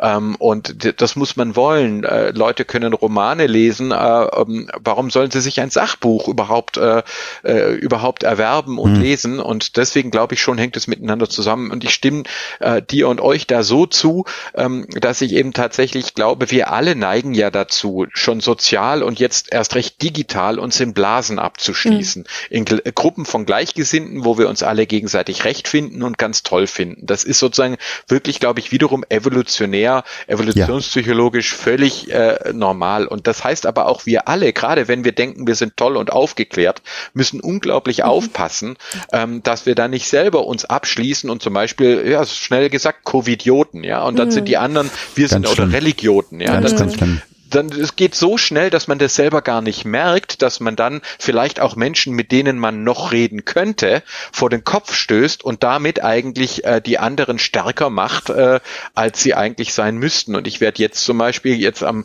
äh, äh, Sonntag gehe ich auf eine Tagung da mit mit Pietisten und auch Evangelikalen. Ich habe jetzt eine Einladung angenommen von der Anthroposophischen Gesellschaft. Wir mit dem Vorstand der Anthroposophischen Gesellschaft sprechen, weil wir im Bereich der Anthroposophie ein echtes Problem haben mhm. mit ja. Verschwörungsmythen und so weiter. Ähm, da kriegt man dann auch immer Prügel von den unterschiedlichsten Seiten. Aber ich glaube, in einer Gesellschaft, die sich digital immer stärker aufsplittert in lauter Mikroblasen, äh, da wird es dann sogar immer wichtiger, ähm, dass wir doch äh, ein paar Menschen haben, und da zähle ich euch dazu, die dann sagen, ich gehe auch aus meiner Blase raus. Ja. Ich, ich gehe auch dahin, wo es vielleicht für mich erstmal nicht so einfach ist oder fremd ist und ich strecke die Hand zu Menschen aus, die nicht so sind wie ich oder die nicht so glauben wie ich. Ähm, und eine Frage von mir auch gerade an Alexa als Erzählforscherin ist, also ich gehe sogar davon aus, ich deute das im Buch ja auch an, dass ich glaube, ein Weg, um gegen Verschwörungsmythen anzukämpfen, ist eben, dass wir die besseren Erzählungen brauchen. Die besseren, äh, also sozusagen Star Wars muss besser sein, wie das, was äh, Attila Hildmann oder QAnon, um jetzt mal äh, den Attila Hildmann nicht zu groß zu machen, ja. ne, sagen wir was, die, die, das, das Online Real-Life Game QAnon spricht eben Millionen an mhm. und da müssen sozusagen, ich sag mal, die demokratischen Kräfte, die Liberalen, die Freiheitlichen, wissenschaftlichen. Ich würde dich fragen, ob du das mhm. auch so siehst. Ich würde sagen, wir müssen bessere, also bessere Mythen, Märchen, Erzählungen, Narrative, Serien, ja, ja. Spiele im Angebot haben. Ja, also äh, ganz, ganz sicher. Wir müssen uns vor allen Dingen erstmal, also in der Blase, in der wir uns hier äh, bewegen, in der wissenschaftlich kritischen Blase, überhaupt auf die Vorstellung einlassen, dass wir Narrative brauchen und dass mhm. wir ähm, ja faszinierende Geschichten brauchen. Also ein Teil von von äh, dem, was wir so machen bei Hoaxilla, besteht ja darin, ähm, zu zeigen, dass auch die Realität hinter Nessie oder nicht Nessie oder Yeti oder nicht Yeti total faszinierend sein kann und dass auch die Wissenschaft sich trauen sollte, mit faszinierenden Geschichten zu arbeiten und trotzdem die Fakten nicht aus dem Blick zu verlieren. Das ist vielleicht eine Gratwanderung mitunter, aber ähm, wir sollten uns trauen, äh, unsere Arbeit und äh, unsere Forschung möglichst interessant zu machen, äh, ohne sie vielleicht dann ähm, vom Boden der Realität loszulösen. Also das sollte natürlich schon immer äh, gewahrt bleiben, dass man das, was man so erzählt, auch belegen kann. Aber wir sollten uns eben mehr äh, Narrative zutrauen. Ich glaube, dann äh, wäre sicherlich viel gewonnen und ähm, mit dem äh, Sprechen mit andersdenkenden Menschen, das äh, ganz sicher, das würde ich mir auch wünschen und das versuchen wir mitunter auch, ähm, wobei ich jetzt ähm, gerade einschränken muss, weil ich so ein, so ein Gespräch noch im Ohr habe, was wir vor ein paar Tagen ähm, im Rahmen der Ferngespräche ähm, geführt haben, wo wir also ähm, uns dann schon ähm, oder ich dann von mir gesagt habe, mit Nazis, also mit wirklich Menschen, die äh, einer nationalsozialistisch angehauchten Ideologie anhängen, auch heute noch, die es ja gibt, äh, nicht sprechen möchte.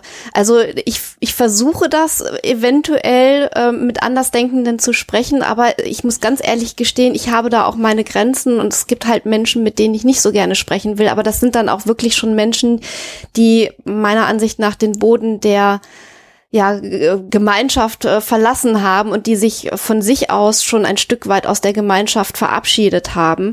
Ähm, und ich frage mich halt, ähm, inwiefern ich dann versuchen muss, diesen Weg ein Stück weit mitzugehen, um dann mit diesen Menschen auch noch zu sprechen oder ob ich dann irgendwann sagen kann, so jetzt ist für mich ein Punkt erreicht, wo es halt nicht mehr geht.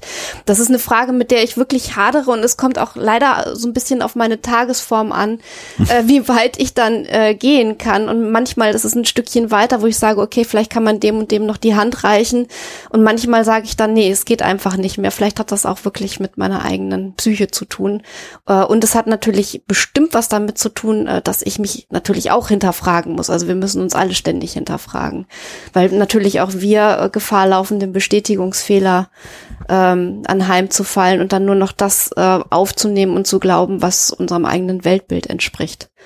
Aber da würde ich dir recht geben. Also ich mache das so, ich muss ja noch dazu aufpassen, dass ich nicht durch mein Amt Leuten Legitimität verleihe, ja, mhm. ja die dann sagen, ja, uns kann man nichts mehr vorwerfen, weil hier war ja der Antisemitismusbeauftragte äh, mhm. da. Wir haben uns reingewaschen. Sozusagen, ne? da muss ich mhm. oft überlegen, wie mhm. weit gehe ich eigentlich. Also Ballweg hat mich auch, nachdem er den Ken Jebsen eingeladen mhm. hatte zur Querdenken-Demo und äh, er massiv unter Kritik geriet wegen Antisemitismus, hat er prompt gesagt, Herr Blume, kommen Sie doch zur nächsten Demo und sprechen Sie da.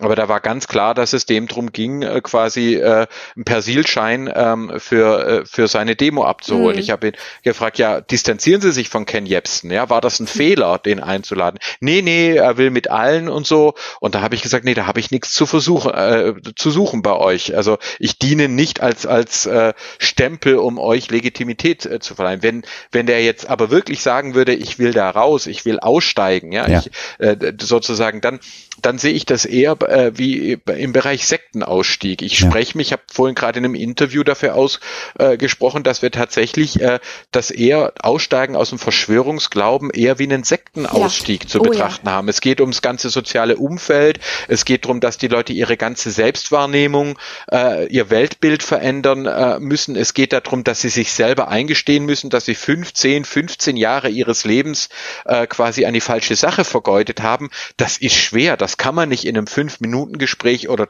oder per Twitter, sondern das sind dann eher Aussteigerprogramme. Und also da würde ich auch sagen, Alex, da hat mhm. jede und jeder von uns auch das Recht, jetzt zu sagen, stopp, ja, also ähm, auch äh, sich da auch nicht trollen zu lassen mhm. und vor allem nicht sich selber die Schuld geben zu lassen. Also das mhm. so nach dem Motto, ähm, wenn du jetzt nicht mit mir redest, dann bin ich verloren, mhm. ähm, sondern ich würde da auch sagen, solange jemand in diesem Hass drinnen steckt, dürfen wir uns auch abgrenzen Mhm. Wenn jemand da raus will, dann gibt es ja, ja, die Möglichkeit, ob wir Zeit dafür finden oder aber äh, zum Beispiel Hilfe vermitteln. Ja. Aber jede und jeder von uns hat auch das Recht, ich würde kaputt gehen, wenn ich auf jeden Gesprächswunsch äh, von mhm. Antisemiten äh, eingehen würde und mit denen einen Kaffee trinken würde. Mhm. Äh, ich hätte zum einen nichts anderes mehr zu tun und es wäre emotional und zeitlich auch überhaupt nicht mehr zu schaffen. Mhm. Das ist äh, ein wunderbares Statement, weil äh, uns erreichen jetzt natürlich langsam auch so äh, auf Twitter oder per Mail. Sagt doch mal, wie offen seid ihr denn? Würdet ihr denn nicht mit rechtsextremen YouTuber XY mal reden wollen in dessen Kanal, weil da hören doch viele Leute zu und vielleicht könnt ihr die ja überzeugen. Oder, oder so, so, so Nachrichten, die dann sagen, na ja, aber Black Lives Matter, da, da, das sehen ja viele Leute sehr differenziert. Vielleicht müsstet ihr da nochmal drüber reden, wo dann meine gängige Antwort ist, wer Black Lives Matter äh, differenziert sieht, ist ein Rassist, weil er das nicht annehmen kann. Punkt. Und dann muss ich da gar nicht mehr mit dieser Person darüber darüber diskutieren. Ähm, also insofern finde ich es gut, dass du auch, dass es auch bei dir Grenzen äh, hat, dieses Thema. Und ich stimme dir völlig zu. Im Zweifelsfall machen wir also für uns jetzt in diesem Internet-Kosmos, in dem wir uns bewegen, würden wir mit sowas Reichweite für solche Menschen noch generieren. Denn unsere Reichweite ist dann meist deutlich größer als die Reichweite dieser Menschen im Netz und die könnten sich dann sogar noch mit, mit reichweitenstarken Persönlichkeiten schmücken und das geht natürlich überhaupt gar nicht. Und dann kommt ja immer der Vorwurf, ja, aber man muss doch mit allen Menschen reden und äh, da hat meine kluge Frau gestern oder vorgestern hatten wir wieder so einen so einen Diskurs, also mit uns im Netz diskutieren wir da nicht großartig rum. Und da hat Anna Alexa den sehr klugen Satz gesagt, naja, wenn man mit allen Menschen reden muss, dann sollte man vor allen Dingen erstmal mit Opfern sprechen.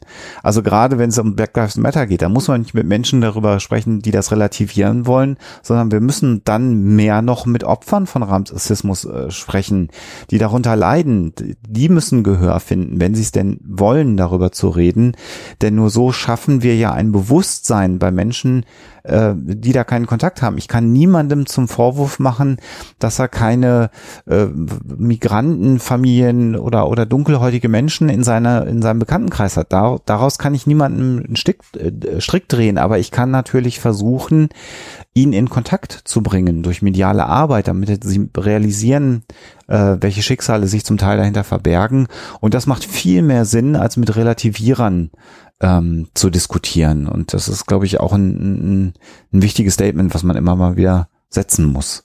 Ja, ich ah. kann das sogar sehr konkret machen. Auch vielleicht ist es für Hörerinnen und Hörer auch einfach sozusagen interessant, weil ich einmal direkt vor diesem Dilemma stand. Und zwar hatte mich der Landtagsabgeordnete Gedeon, ähm, äh, der also wirklich durch Antisemitismus mhm. massiv aufgefallen mhm. ist ähm, und der inzwischen auch aus der AfD ausgeschlossen wurde. Äh, mhm. deswegen, das muss man ja auch erstmal schaffen. Ja. Ähm, äh, sozusagen, äh, der hatte mich dann aufgefordert, öffentlich, ich soll mit ihm eine Pro-Kontra-Veranstaltung machen. Und äh, mein erstes Ding war, okay, ja, ich habe dem seine 1800 Seiten ja eh lesen müssen, ja, also von dem her, den nehme ich jetzt auseinander. Ich stelle mich einer Debatte und äh, nehme diesen Antisemitismus, äh, diese Verschwörungsmythen auf die Hörner und war da sozusagen schon, schon richtig krawallig drauf und mhm. ein sehr angesehener und sehr bekannter Politiker aus Baden-Württemberg äh, in, in einem Hintergrundgespräch, der sagte dann, also Herr Blume, Sie können das machen. Ich bin ja nicht weisungsgebunden. Sie sind, also Herr Blume, Sie können das machen. Ich gebe Ihnen nur zu bedenken. Der möchte damit eine Aufmerksamkeit. Mhm. Der möchte, ähm, sich mit ihrem Namen schmücken. Mhm. Der wird mhm. dann nämlich sagen, äh, ich habe mit dem Antisemitismusbeauftragten diskutiert, also alle ja. anderen haben gar kein Recht mehr, mich abzulehnen, wenn mhm. der, sogar der Blume äh, sich mit mir auf die Bühne gestellt ja. hat. Und dann mhm. hat er gesagt, und jetzt stellen Sie sich vor, Sie haben da diese Veranstaltung und Sie haben 80 Prozent der Menschen überzeugt, dass es keine jüdische Weltverschwörung gibt. Aber 20 Prozent halten trotzdem noch zu dem äh, Gedeon haben sie dann das erreicht, was sie wollten? Hm. Ja. Und ja. da habe ich gesagt, nee, hm. stimmt. Ich habe dem eine Reichweite verschafft. Ja. Und wir sehen das jetzt ja auch in den, in den US-Wahlkämpfen. Man kann noch so viel Faktenchecks machen ja. und man kann noch, die eigene Anhängerschaft radikalisiert sich ja dann nur noch weiter. Ja. Das heißt, der wusste schon, der hätte mich auf die Bühne gezerrt, wär, das wäre ein großes Medien-Happening gewesen. Und das wäre dem völlig egal gewesen, wenn er 75 Prozent der Leute ähm, äh, gegen sich hat, weil äh, mit den anderen, mit der Minderheit, die kann er weiter radikalisieren, mhm. die kann er noch enger an sich binden. Ich hätte damit viel mehr Schaden angerichtet und deswegen habe ich dann tatsächlich ähm, äh, dem Herrn Gedeon mitgeteilt, solange er sich nicht von seinem Antisemitismus äh, distanziert, werde ich mit ihm auf keine Bühne gehen. Ich habe ihn einmal gesprochen äh, in einem nicht öffentlichen äh, Umfeld, aber ich werde diesem Menschen äh, und seinem Antisemitismus keine Bühne mhm. bieten. Ja, also auch da äh, ein Zitat von, von Pierre, Pierre Lamberti aus den letzten Tagen, die dann gesagt hat, naja, äh, sie hat es an, an dem Thema Holocaust-Leugnung äh, festgemacht, aber das kann man genauso gut am Thema Antisemitismus festmachen.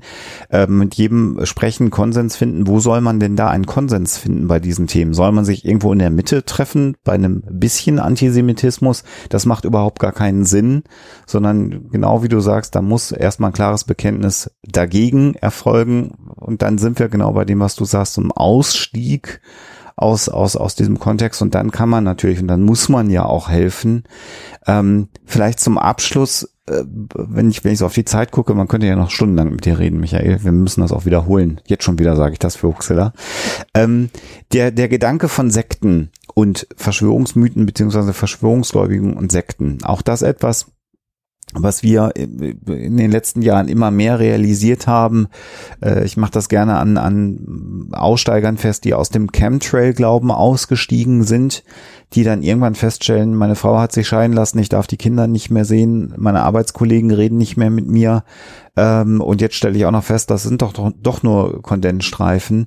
Ähm, diese Hürde dann auch noch die befreundeten Verschwörungsideologen wieder zu verlieren und nochmal wieder komplett bei Null anzufangen, ist extrem hoch. Und in diesem Kontext habe ich, meine ich, wahrgenommen, dass du dich in der Richtung auch geäußert hast, dass QAnon tatsächlich, ja, wenn es denn nicht eine Religion ist, da will, will ich nicht so hochgreifen, aber doch immer mehr und immer deutlicher in, in eine Sekte sich ja, zu überführen scheint oder, oder, oder schon ist oder vielleicht auch schon immer war. Vielleicht zum Abschluss unseres Gesprächs, dass du nochmal diesen Punkt etwas elaborierst. Ähm, wo, wo ist denn die Grenze zwischen Verschwörungsideologien und schon Sekten? Und bei QAnon, ich stimme dir da übrigens völlig zu, verwischt das gerade und es verwischt nicht nur, sondern je mehr ich es mir anschaue und auch die Strömungen anschaue, würde ich dir auch völlig zustimmen zu sagen, das ist inzwischen ja eigentlich schon eine Sekte.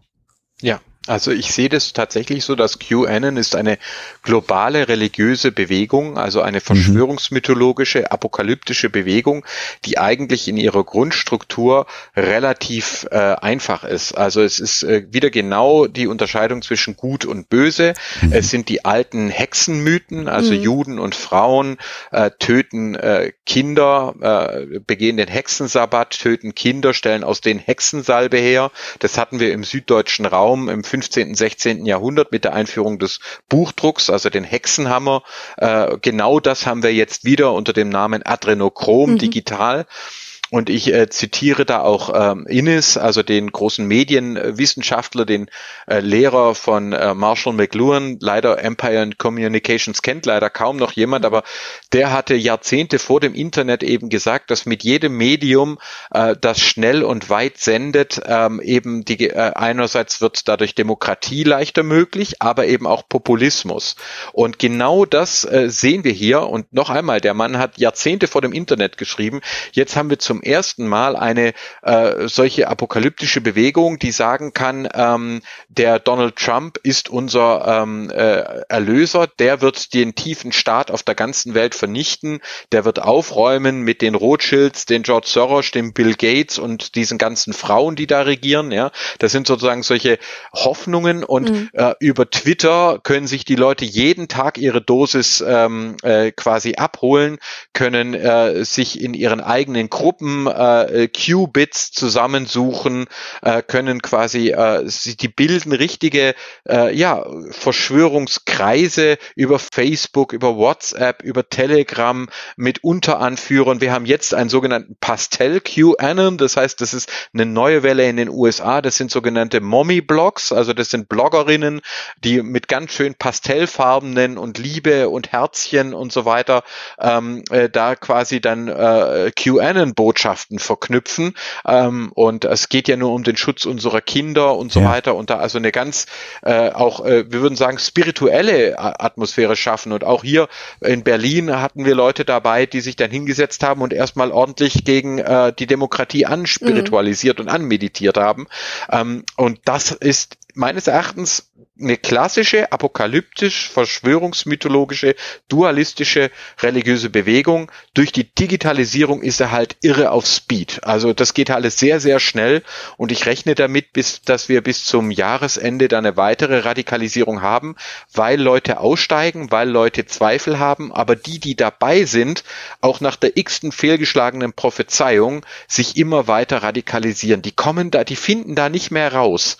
Und ähm, äh, da wissen wir aus der Geschichte, dass es dann am Ende ist dann entweder der Zusammenbruch, ähm, das kann dann auch zum Beispiel zu Suiziden ja, führen, ja. Ähm, aber eben leider auch den Versuch, die Apokalypse dann mit Gewalt mhm. herbeizuführen. Mhm. Und deswegen, ich sage das hier, ich sage das auch Sicherheitsorganen, ich habe hab das auch in Berlin in Gesprächen gesagt, müssen wir damit rechnen, dass wir äh, in der zweiten Jahreshälfte nicht nur in den USA Gewalt erleben werden im Zusammenbruch mit dem Zerfall äh, der QAnon-Bewegung. Und da ist es schon schade, dass zum Beispiel bei uns in Deutschland der Spiegel eben nicht die Pia Lamberti, äh, ja. sondern den ähm, ähm, Hildmann zu einem ja. Waldspaziergang ja. einlädt. es wäre viel wichtiger, mhm. die, die Angegriffenen und die Wissenschaftlerinnen zu Wort kommen zu lassen, anstatt diesen Leuten auch noch Aufmerksamkeit und Anhängerschaft äh, zuzutreiben. Ja.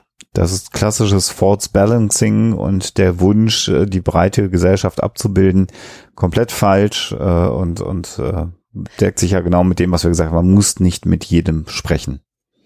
Das ganz genau. Ganz Aber ich möchte, wenn ihr mir das noch erlaubt, zum Schluss einfach mal äh, äh, eine, Alexa, ich hatte dabei auch an dich gedacht, ich wollte nämlich eine Erzählung, eine Geschichte ganz kurz einfach zum Besten geben, die ein bisschen überraschend ist, die kein Mensch kennt, aber wo es eben Unrecht und schade ist, oh ja. dass es sie niemand kennt. Gebt ihr mir dafür eine Minute? Gerne, ja, aber logisch. gerne. Ja? Auch mehr.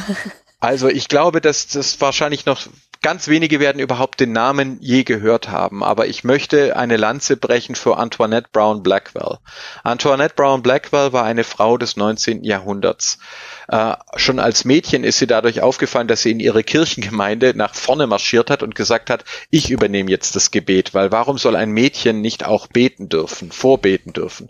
Sie wurde in den USA die erste Pfarrerin, ähm, die überhaupt, manche sagen die erste Pfarrerin weltweit, manche sagen in den USA.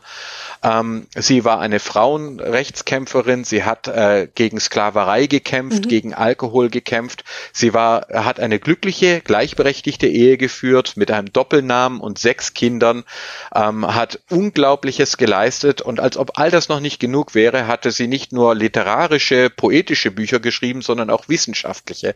Sie war begeistert von der Evolutionstheorie von Charles Darwin, entdeckte aber auch einen Fehler in seiner Argumentation zur sexuellen Selektion bei Menschen, zum Miteinander der Geschlechter und schrieb ein unglaublich tolles Buch ähm, darüber und schickte es Charles Darwin auch. Und Charles Darwin hat, so wie wir das heute wissen, ihr zwar freundlich äh, gedankt, aber dieses Buch wohl nie gelesen. Ähm, und sie geriet völlig in Vergessenheit. Und die gleiche Entdeckung, die sie damals schon niedergeschrieben hatte, wurde in den 1970er Jahren von einem Mann noch einmal publiziert und wird seitdem dem Mann äh, äh, zugeschrieben, weil sie eben völlig in Vergessenheit geraten mhm. ist. Was ich, sie war die äh, jüngste äh, Sprecherin auf dem ersten Suffragettenkongress, wie man da sagte, also dieser Frauenrechtskongresse, die für Wahlrecht auch der Frauen gekämpft haben. Und ähm, sie hat dadurch eben überrascht, äh, dass sie dann als junge Theologin diesen Kongress mit einem Gebet eröffnet hat, was schon damals für ziemliches Aufsehen erregte, weil natürlich die meisten dieser Frauen mit Kirche und Religion abgeschlossen hatten und gesagt haben, von den Popen kommt ja eh keine Hilfe. Und da stellt sich eine junge Frau hin und sagt so, ich eröffne jetzt unseren Kongress mit einem Gebet. Und weil sie also sehr jung war, war sie dann, als das US-Frauenwahlrecht kam, ähm, tatsächlich die einzige Rednerin dieses Kongresses, die noch, äh, die das noch erlebt hat. Und das ist sozusagen eine Szene in einer gerechten Welt, äh, hätte das ein Film verdient, mhm. wie äh, sie von ihrer Tochter, natürlich von einer ihrer Töchter, wird sie vor das Wahllokal gefahren. Ähm, und ihre Tochter hat ähm, im Auto einen Klappstuhl dabei, weil sie davon ausgeht, dass sie lange werden sitzen müssen, ähm, äh, um zu, an der ersten Wahl teilzunehmen, an der auch Frauen teilnehmen dürfen, an der ersten Präsidentschaftswahl.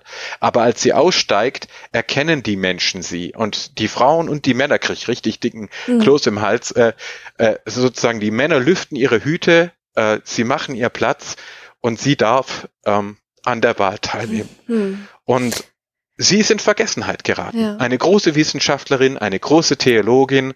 Sie hat eigentlich alles richtig gemacht. Ähm, aber über sie spricht niemand. Und ich habe mir heute einfach vorgenommen, ich erzähle deswegen mal die Geschichte dieser Frau. Wir werden das natürlich Jetzt habe ich eine Gänsehaut. Ja, ver ver verlinken, dass man das nachlesen kann. Das äh, werden wir mal noch ein paar Quellen raussuchen. Äh, eine wunderbare Geschichte. Ja. Tragisch, aber dadurch, dass sie ja erzählt wird, äh, arbeitet man dem Vergessen entgegen. Ähm, ich habe ein E-Book mal drüber über sie geschrieben, es hat keinen interessiert, aber ich werde mhm. weiter äh, dafür kämpfen, mhm. dass diese Frau vielleicht eines Tages wiederentdeckt wird, vielleicht sogar als eine Bezugsperson, auf die sich Humanisten und religiöse Wissenschaftlerinnen und äh, Dichter ähm, irgendwie auch mal gemeinsam beziehen können, dass es immer schon Menschen gegeben hat, äh, die über ihre Zeit hinausgekommen sind und dass es nicht okay ist, solche Menschen ja. nur deswegen zu vergessen, weil sie eben eine Frau war. Ja. Vielleicht können wir eher eine eigene äh, Huxela-Folge widmen. Könnte man sich ja mal. Oh, das Einmal mit dir toll. zusammen. Ja. Das wäre natürlich, ja, mir ein Fest, uns ein Fest.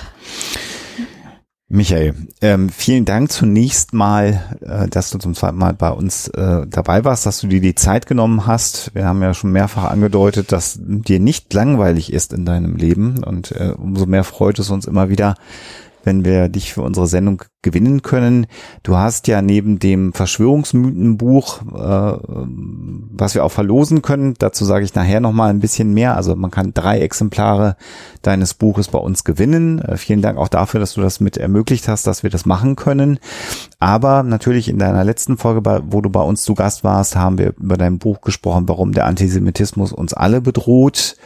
Äh, ein, ein, ein unfassbar wichtiges Thema und es wird jeden Tag wichtiger, habe ich den Eindruck, dass man das immer wieder adressiert.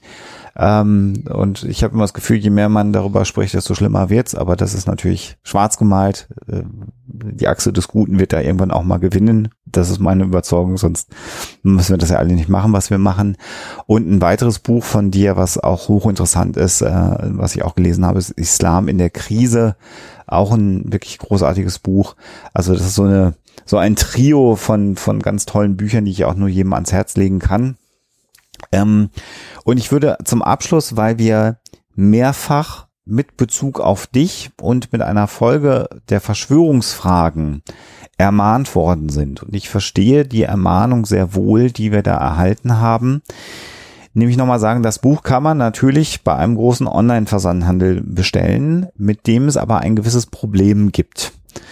Ähm, und wir haben äh, eine, eine, eine Wunschliste auch bei diesem Online-Versandhaus hinterlegt und Menschen sind äh, in den letzten Jahren immer wieder so freundlich gewesen, uns Bücher, Comics, Filme, Material von dieser Wunschliste zu schenken, worüber wir uns immer sehr freuen und wir werden immer wieder ermahnt und, und dann wird immer gesagt, der Herr Blume, der Michael Blume, der hat aber gesagt, Amazon, das ist auch Antisemitismus, das darf man eigentlich gar nicht benutzen und wir verstehen das. Wir haben im Moment so ein bisschen das Problem, dass wir diese Wishlist äh, benutzen, damit unsere Adresse nicht mehr im Internet so direkt zu finden ist. Das ist einer der ganz großen Gründe. Alle anderen Anbieter, da ist das mit dem Versand etwas schwer, aber wir suchen weiter nach anderen Lösungen.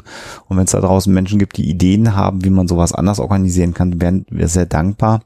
Aber vielleicht mich ja noch mal ganz kurz zum Thema Amazon, warum man jetzt nicht ein Verkaufsverbot aussprechen möchte, das wäre schon wieder Quatsch, aber warum man vielleicht auch durch Kommentare in gewissen Ecken dieses Online-Versandhandels ein Problem aufzeigen kann. Vielleicht magst du da noch ein paar Worte zu sagen. Ich denke, du weißt ganz genau, worauf ich hinaus will. Absolut, ja. Es ist tatsächlich so, dass es inzwischen so ist, dass Amazon, ich glaube auch einfach durch Desinteresse es ermöglicht hat, dass sich auch rechtsextreme antisemitische Gruppen über Amazon sammeln. Das heißt vor allem, wenn eine Wissenschaftlerin oder auch ein Wissenschaftler, wenn man Werke veröffentlicht, ähm, die äh, da aufklären, werden die sofort niedergevotet und umgekehrt haben wirklich üble Antisemiten wie zum Beispiel Tillmann Knechtel sein Rothschild-Buch, wo er also die jüdische Weltverschwörung dafür beschuldigt, auch die, die Weltkriege und den Holocaust ausgelöst zu haben, haben über 205 Sterne Bewertungen werden promoted und jetzt hat Amazon sich sogar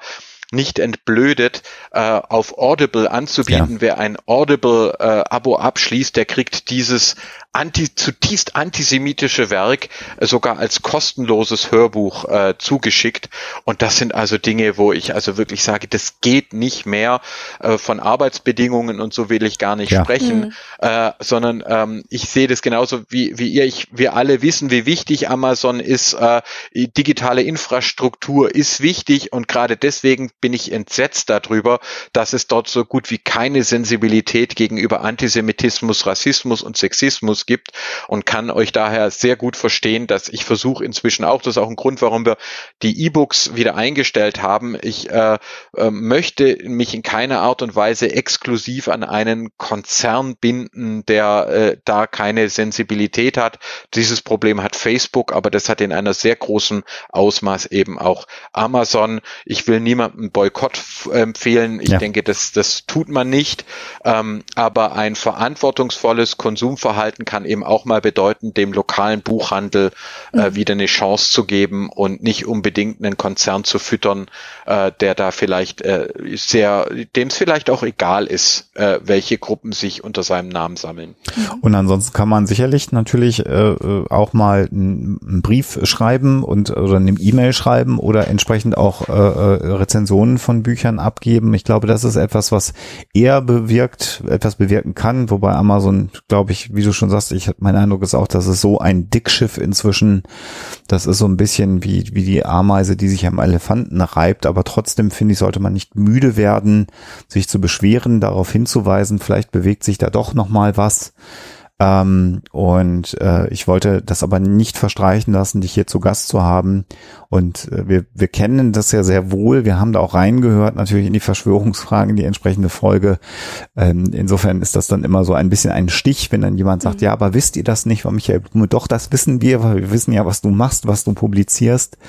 Ähm, äh, und äh, ich wollte es einmal hier angesprochen haben und wie du schon sagst, kein Boykott, aber verantwortungsvolles Umgehen. Ihr habt alle eine Stimme, die man äußern kann. Das sollte man auch tun. Das ist wichtig, dass wir das tun in der Demokratie. Dafür gehen in Berlin aus falschen Gründen Menschen auf die Straße. Wir können das alle bequem von zu Hause aus machen. Mal eine Beschwerde, E-Mail schreiben, ist ja vielleicht gar nicht unschädlich. Ähm, das zu tun. Das war mir nochmal auch ganz wichtig. Und ansonsten schlage ich nochmal den Bogen und sage, wer Mensch, der, der Michael Blume, der ist aber sympathisch und klug und der kann so viel wichtiges Zeug äh, erzählen äh, dem kann ich einfach nur Verschwörungsfragen ans Herz legen. Inzwischen geht's, wo wir aufnehmen, 29 Folgen erschienen. Äh, also das ist jetzt auch keine Eintagsfliege mehr, dieser Podcast, sondern es verstetigt sich. Ähm, und da kann man die einfach zuhören mit hochspannenden Themen. Ich könnte jetzt alle vorlesen. Ähm, macht selber, abonniert den Podcast. Ähm, Alexa durfte dankenswerterweise auch schon mal einen Beitrag beisteuern. Die hört, hört ihr da auf, wenn ihr das noch nicht getan habt bei den Verschwörungsfragen. Und ich finde es großartig, Michael, das möchte ich dir auch noch mal sagen, dass du äh, innerhalb einer Landesregierung ähm, äh, auch dieses crossmediale Signal aussendest und ich hoffe, dass das eine, eine große Wirkung hat, äh, auch an Kollegen von dir im Föderalismus in anderen Bundesländern, dass viel mehr verstanden wird, wie Aufklärung im besten Sinne funktionieren kann und äh, dass auch andere Politiker ja, ich, ich kann ich ja auch als Politiker bezeichnen, wenn ich jetzt ganz böse wäre, ähm, da, solche Kanäle benutzen. Und ich glaube auch, dass man damit viel mehr erreichen kann äh, und auch Menschen erreichen kann, die man sonst nicht erreichen kann und wieder für Themen interessieren kann, ähm, für die sie gar nicht wissen, dass sie das interessiert, um es mal so zu formulieren. Und da kann ich dir nur ein großes Kompliment machen, dass du diese Wege alle bestreitest mit deinem, mit deinem Team, was unglaublich auf Zack ist, äh, was dich ja dabei unterstützt, dass wir ja kennengelernt haben, schon an verschiedenen Stellen. Ähm, äh, kann ich nur sagen, Chapeau, äh, würde ich mir wünschen, dass das überall in allen Ländern stattfindet, in allen Landesregierungen, äh, dann wäre die Welt wieder einen kleinen Meter besser. Ich also danke euch sehr. Ihr beide und auch der Sebastian Bartoschek habt da eine große Rolle gespielt. Psychotag, Ho Hoaxilla, das Buch über Märchen, Alexa von dir und, und äh, Sebastian und so. Also da habt ihr auch eine, eine sehr gute Rolle gespielt. Und ich glaube, wir alle und auch viele Hörerinnen und Hörer wissen, zu Veranstaltungen kommen natürlich häufig nur die, die ohnehin schon offen sind. Ja, ja. zu einer Veranstaltung der Skeptiker oder eines christlichen Bildungswerkes oder ja. sogar eines Antisemitismusbeauftragten. Mhm. Da werden normalerweise nicht diejenigen kommen, die man eigentlich äh, vielleicht erreichen möchte auch. Und deswegen finde ich, wir dürfen einfach auch gar nicht aufs Internet verzichten. Mhm. Wir dürfen es nicht denen überlassen, die äh, über Telegram-Gruppen Leute anlocken und äh, sie ausnehmen und aufhetzen. Und äh, deswegen ist schon eine schöne Gelegenheit, euch auch mal Danke zu sagen für Hoaxilla, dass ihr das so lange durchgehalten habt, immer wieder in schwierige Themen reinguckt und äh, dass ich einmal euer Gast sein durfte, hat mir einen Schub gegeben, dass ich jetzt nochmal da, da sein durfte, Verschwörungsmythen bei euch verlöst wird. Das sind einfach Dinge, die, wo ich ja dann auch merke, die ganze Arbeit, die man leistet, die wird auch irgendwo gesehen und geachtet und deswegen ist jetzt mal einfach am Schluss ein Dankeschön von mir und ich weiß, dass das ganz viele Hörerinnen und Hörer ganz genauso sehen. Also mal ein Dank an euch und damit müsst ihr jetzt leben, dass dass euch ein Schwabe gedankt hat. Das äh, kann ich, wissen wir zu wertschätzen und freuen uns da sehr ja. drüber und können jetzt schon sagen, Michael, ich glaube, es lässt sich nicht vermeiden, dass wir demnächst wieder äh, zusammen etwas ja. machen. Spätestens beim nächsten Buch, das dann aus dir herausbricht, so wie das Verschwörungsmythenbuch. Ich fand das faszinierend, mhm. wie du das beschrieben hast, wie dieses Buch entstanden ist. Und auch ansonsten gibt es Themen, über die wir reden können. Wir können auch nochmal eine eigene Sendung äh, mit dir vielleicht mal machen über das Thema, was uns alle im Moment beschäftigt. Was ist mit Sicherheitsbehörden? Was ist mit Politik? Was ist denn da los? Das ist sicherlich ein ganz spannendes Thema, was man nochmal beackern könnte mit dir, weil du da auch einen gewissen Einblick äh, hast und natürlich als in, in deiner Aufgabe auch mit entsprechenden Personen sprechen kannst. Das bewegt viele Menschen. Also ich glaube, ähm, wir berühren uns an so vielen Punkten inhaltlich, äh, dass wir dich gerne gerne, und das habe ich entnommen, dass du dich da nicht wärst, nochmal zu Gast haben werden bei Huxilla. Ich freue mich drauf. Und ja, macht's gut und ich hoffe, dann irgendwann haben wir auch wieder die Chance, uns im echten Leben zu sehen. Das, das wäre schön, richtig ja. gut, genau. Alles klar, Michael. Dir alles Gute, Danke viel Erfolg dir, weiterhin. Gute. Tschüss. Tschüss. Ciao. Ja, wer jetzt sagt, das Buch klingt spannend, das würde ich ja gerne auch mal lesen äh, von Michael Blume. Dazu habt ihr die Gelegenheit und zwar schreibt uns eine E-Mail mit dem Betreff Verschwörungsmythen an info@huxela.com und das könnt ihr tun bis zum 11. Oktober 2020 bis 23.59 Uhr. Also jetzt dann 14 Tage ab heute habt ihr Gelegenheit, eine E-Mail mit dem Betreff Verschwörungsmythen an info.tuxilla.com und dann losen wir am Ende ähm, aus allen Einsendungen drei glückliche Gewinnerinnen und Gewinner äh, Gewinnende, so könnte ich es auch formulieren, für das Buch von Michael Blume aus. Und jetzt, Alexa, müssen wir nochmal von dir erfahren natürlich, äh, was es mit der zu schnell fliegenden Taube auf sich hat. Die Auflösung.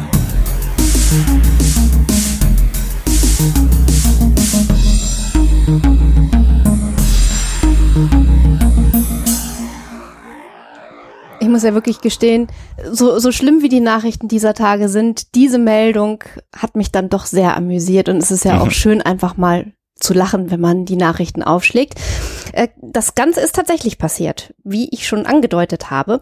Die Taube ist in Bocholt geblitzt worden, in einer 30er-Zone mit 45 kmh. Da wird ja noch ein bisschen Toleranz abgezogen, aber 12 kmh zu viel waren es dann doch. Mhm. Und es gibt auch ein wunderschönes Blitzerfoto, was wir sicherlich verlinken können, ja. äh, dass das Ganze dann belegt. Und ja, die Geschichte ist passiert und die zu schnell fliegende Taube hat es wirklich gegeben. Völlig verrückt. Aber ja, wer jetzt auf Ja getippt hat, hat dieses Mal recht gehabt. Vielleicht noch ganz kurz der Hinweis zum äh, Ende der Sendung nochmal auf unseren Online- auf die Online-Veranstaltung, nenne ich es doch mal so, Verschwörungsmythen, harmlose Spinnerei oder Katalysator für Radikalisierung. So heißt die Veranstaltung. Das Ganze findet in Kooperation mit der katholischen Erwachsenenfortbildung im Landkreis Weißenburg-Gunzenhausen statt. Dann habe ich es auch einmal ganz offiziell gesagt. Und die Idee ist hier, dass wir ähm, Input geben, einen kleinen Vortrag geben. Da können schon Fragen online gestellt werden und dann am Ende soll auch diskutiert werden. Ihr könnt euch da kostenfrei zu anmelden. Alle Informationen werden wir euch verlinken. Da müsst ihr nur eine E-Mail hinschicken und dann bekommt ihr den Link zu dieser Online-Veranstaltung und dann hoffe ich, dass wir uns am 1. Oktober sehen können. In diesem völlig verrückten Pandemiejahr haben wir ja sowas schon einmal gemacht. Mhm.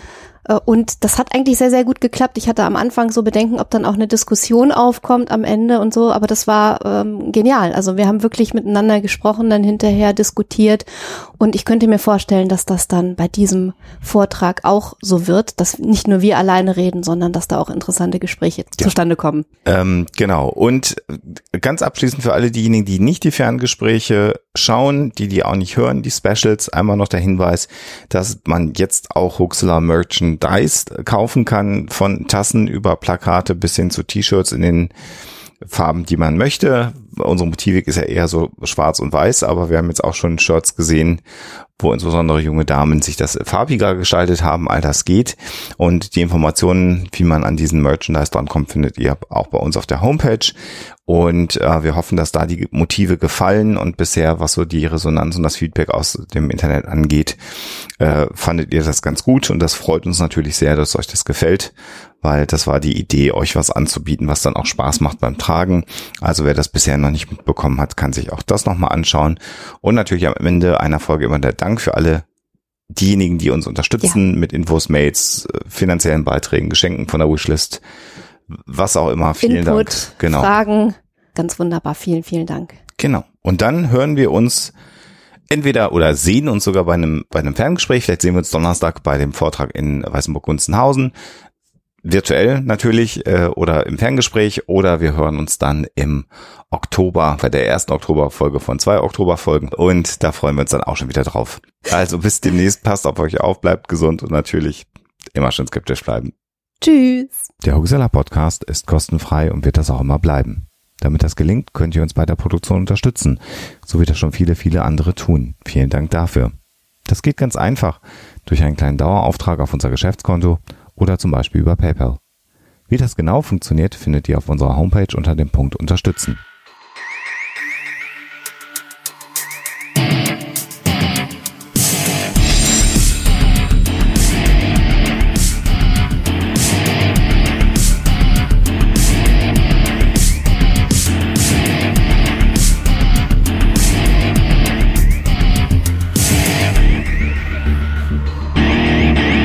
Schickt Fragen, Anmerkungen oder Feedback an info@huxilla.de.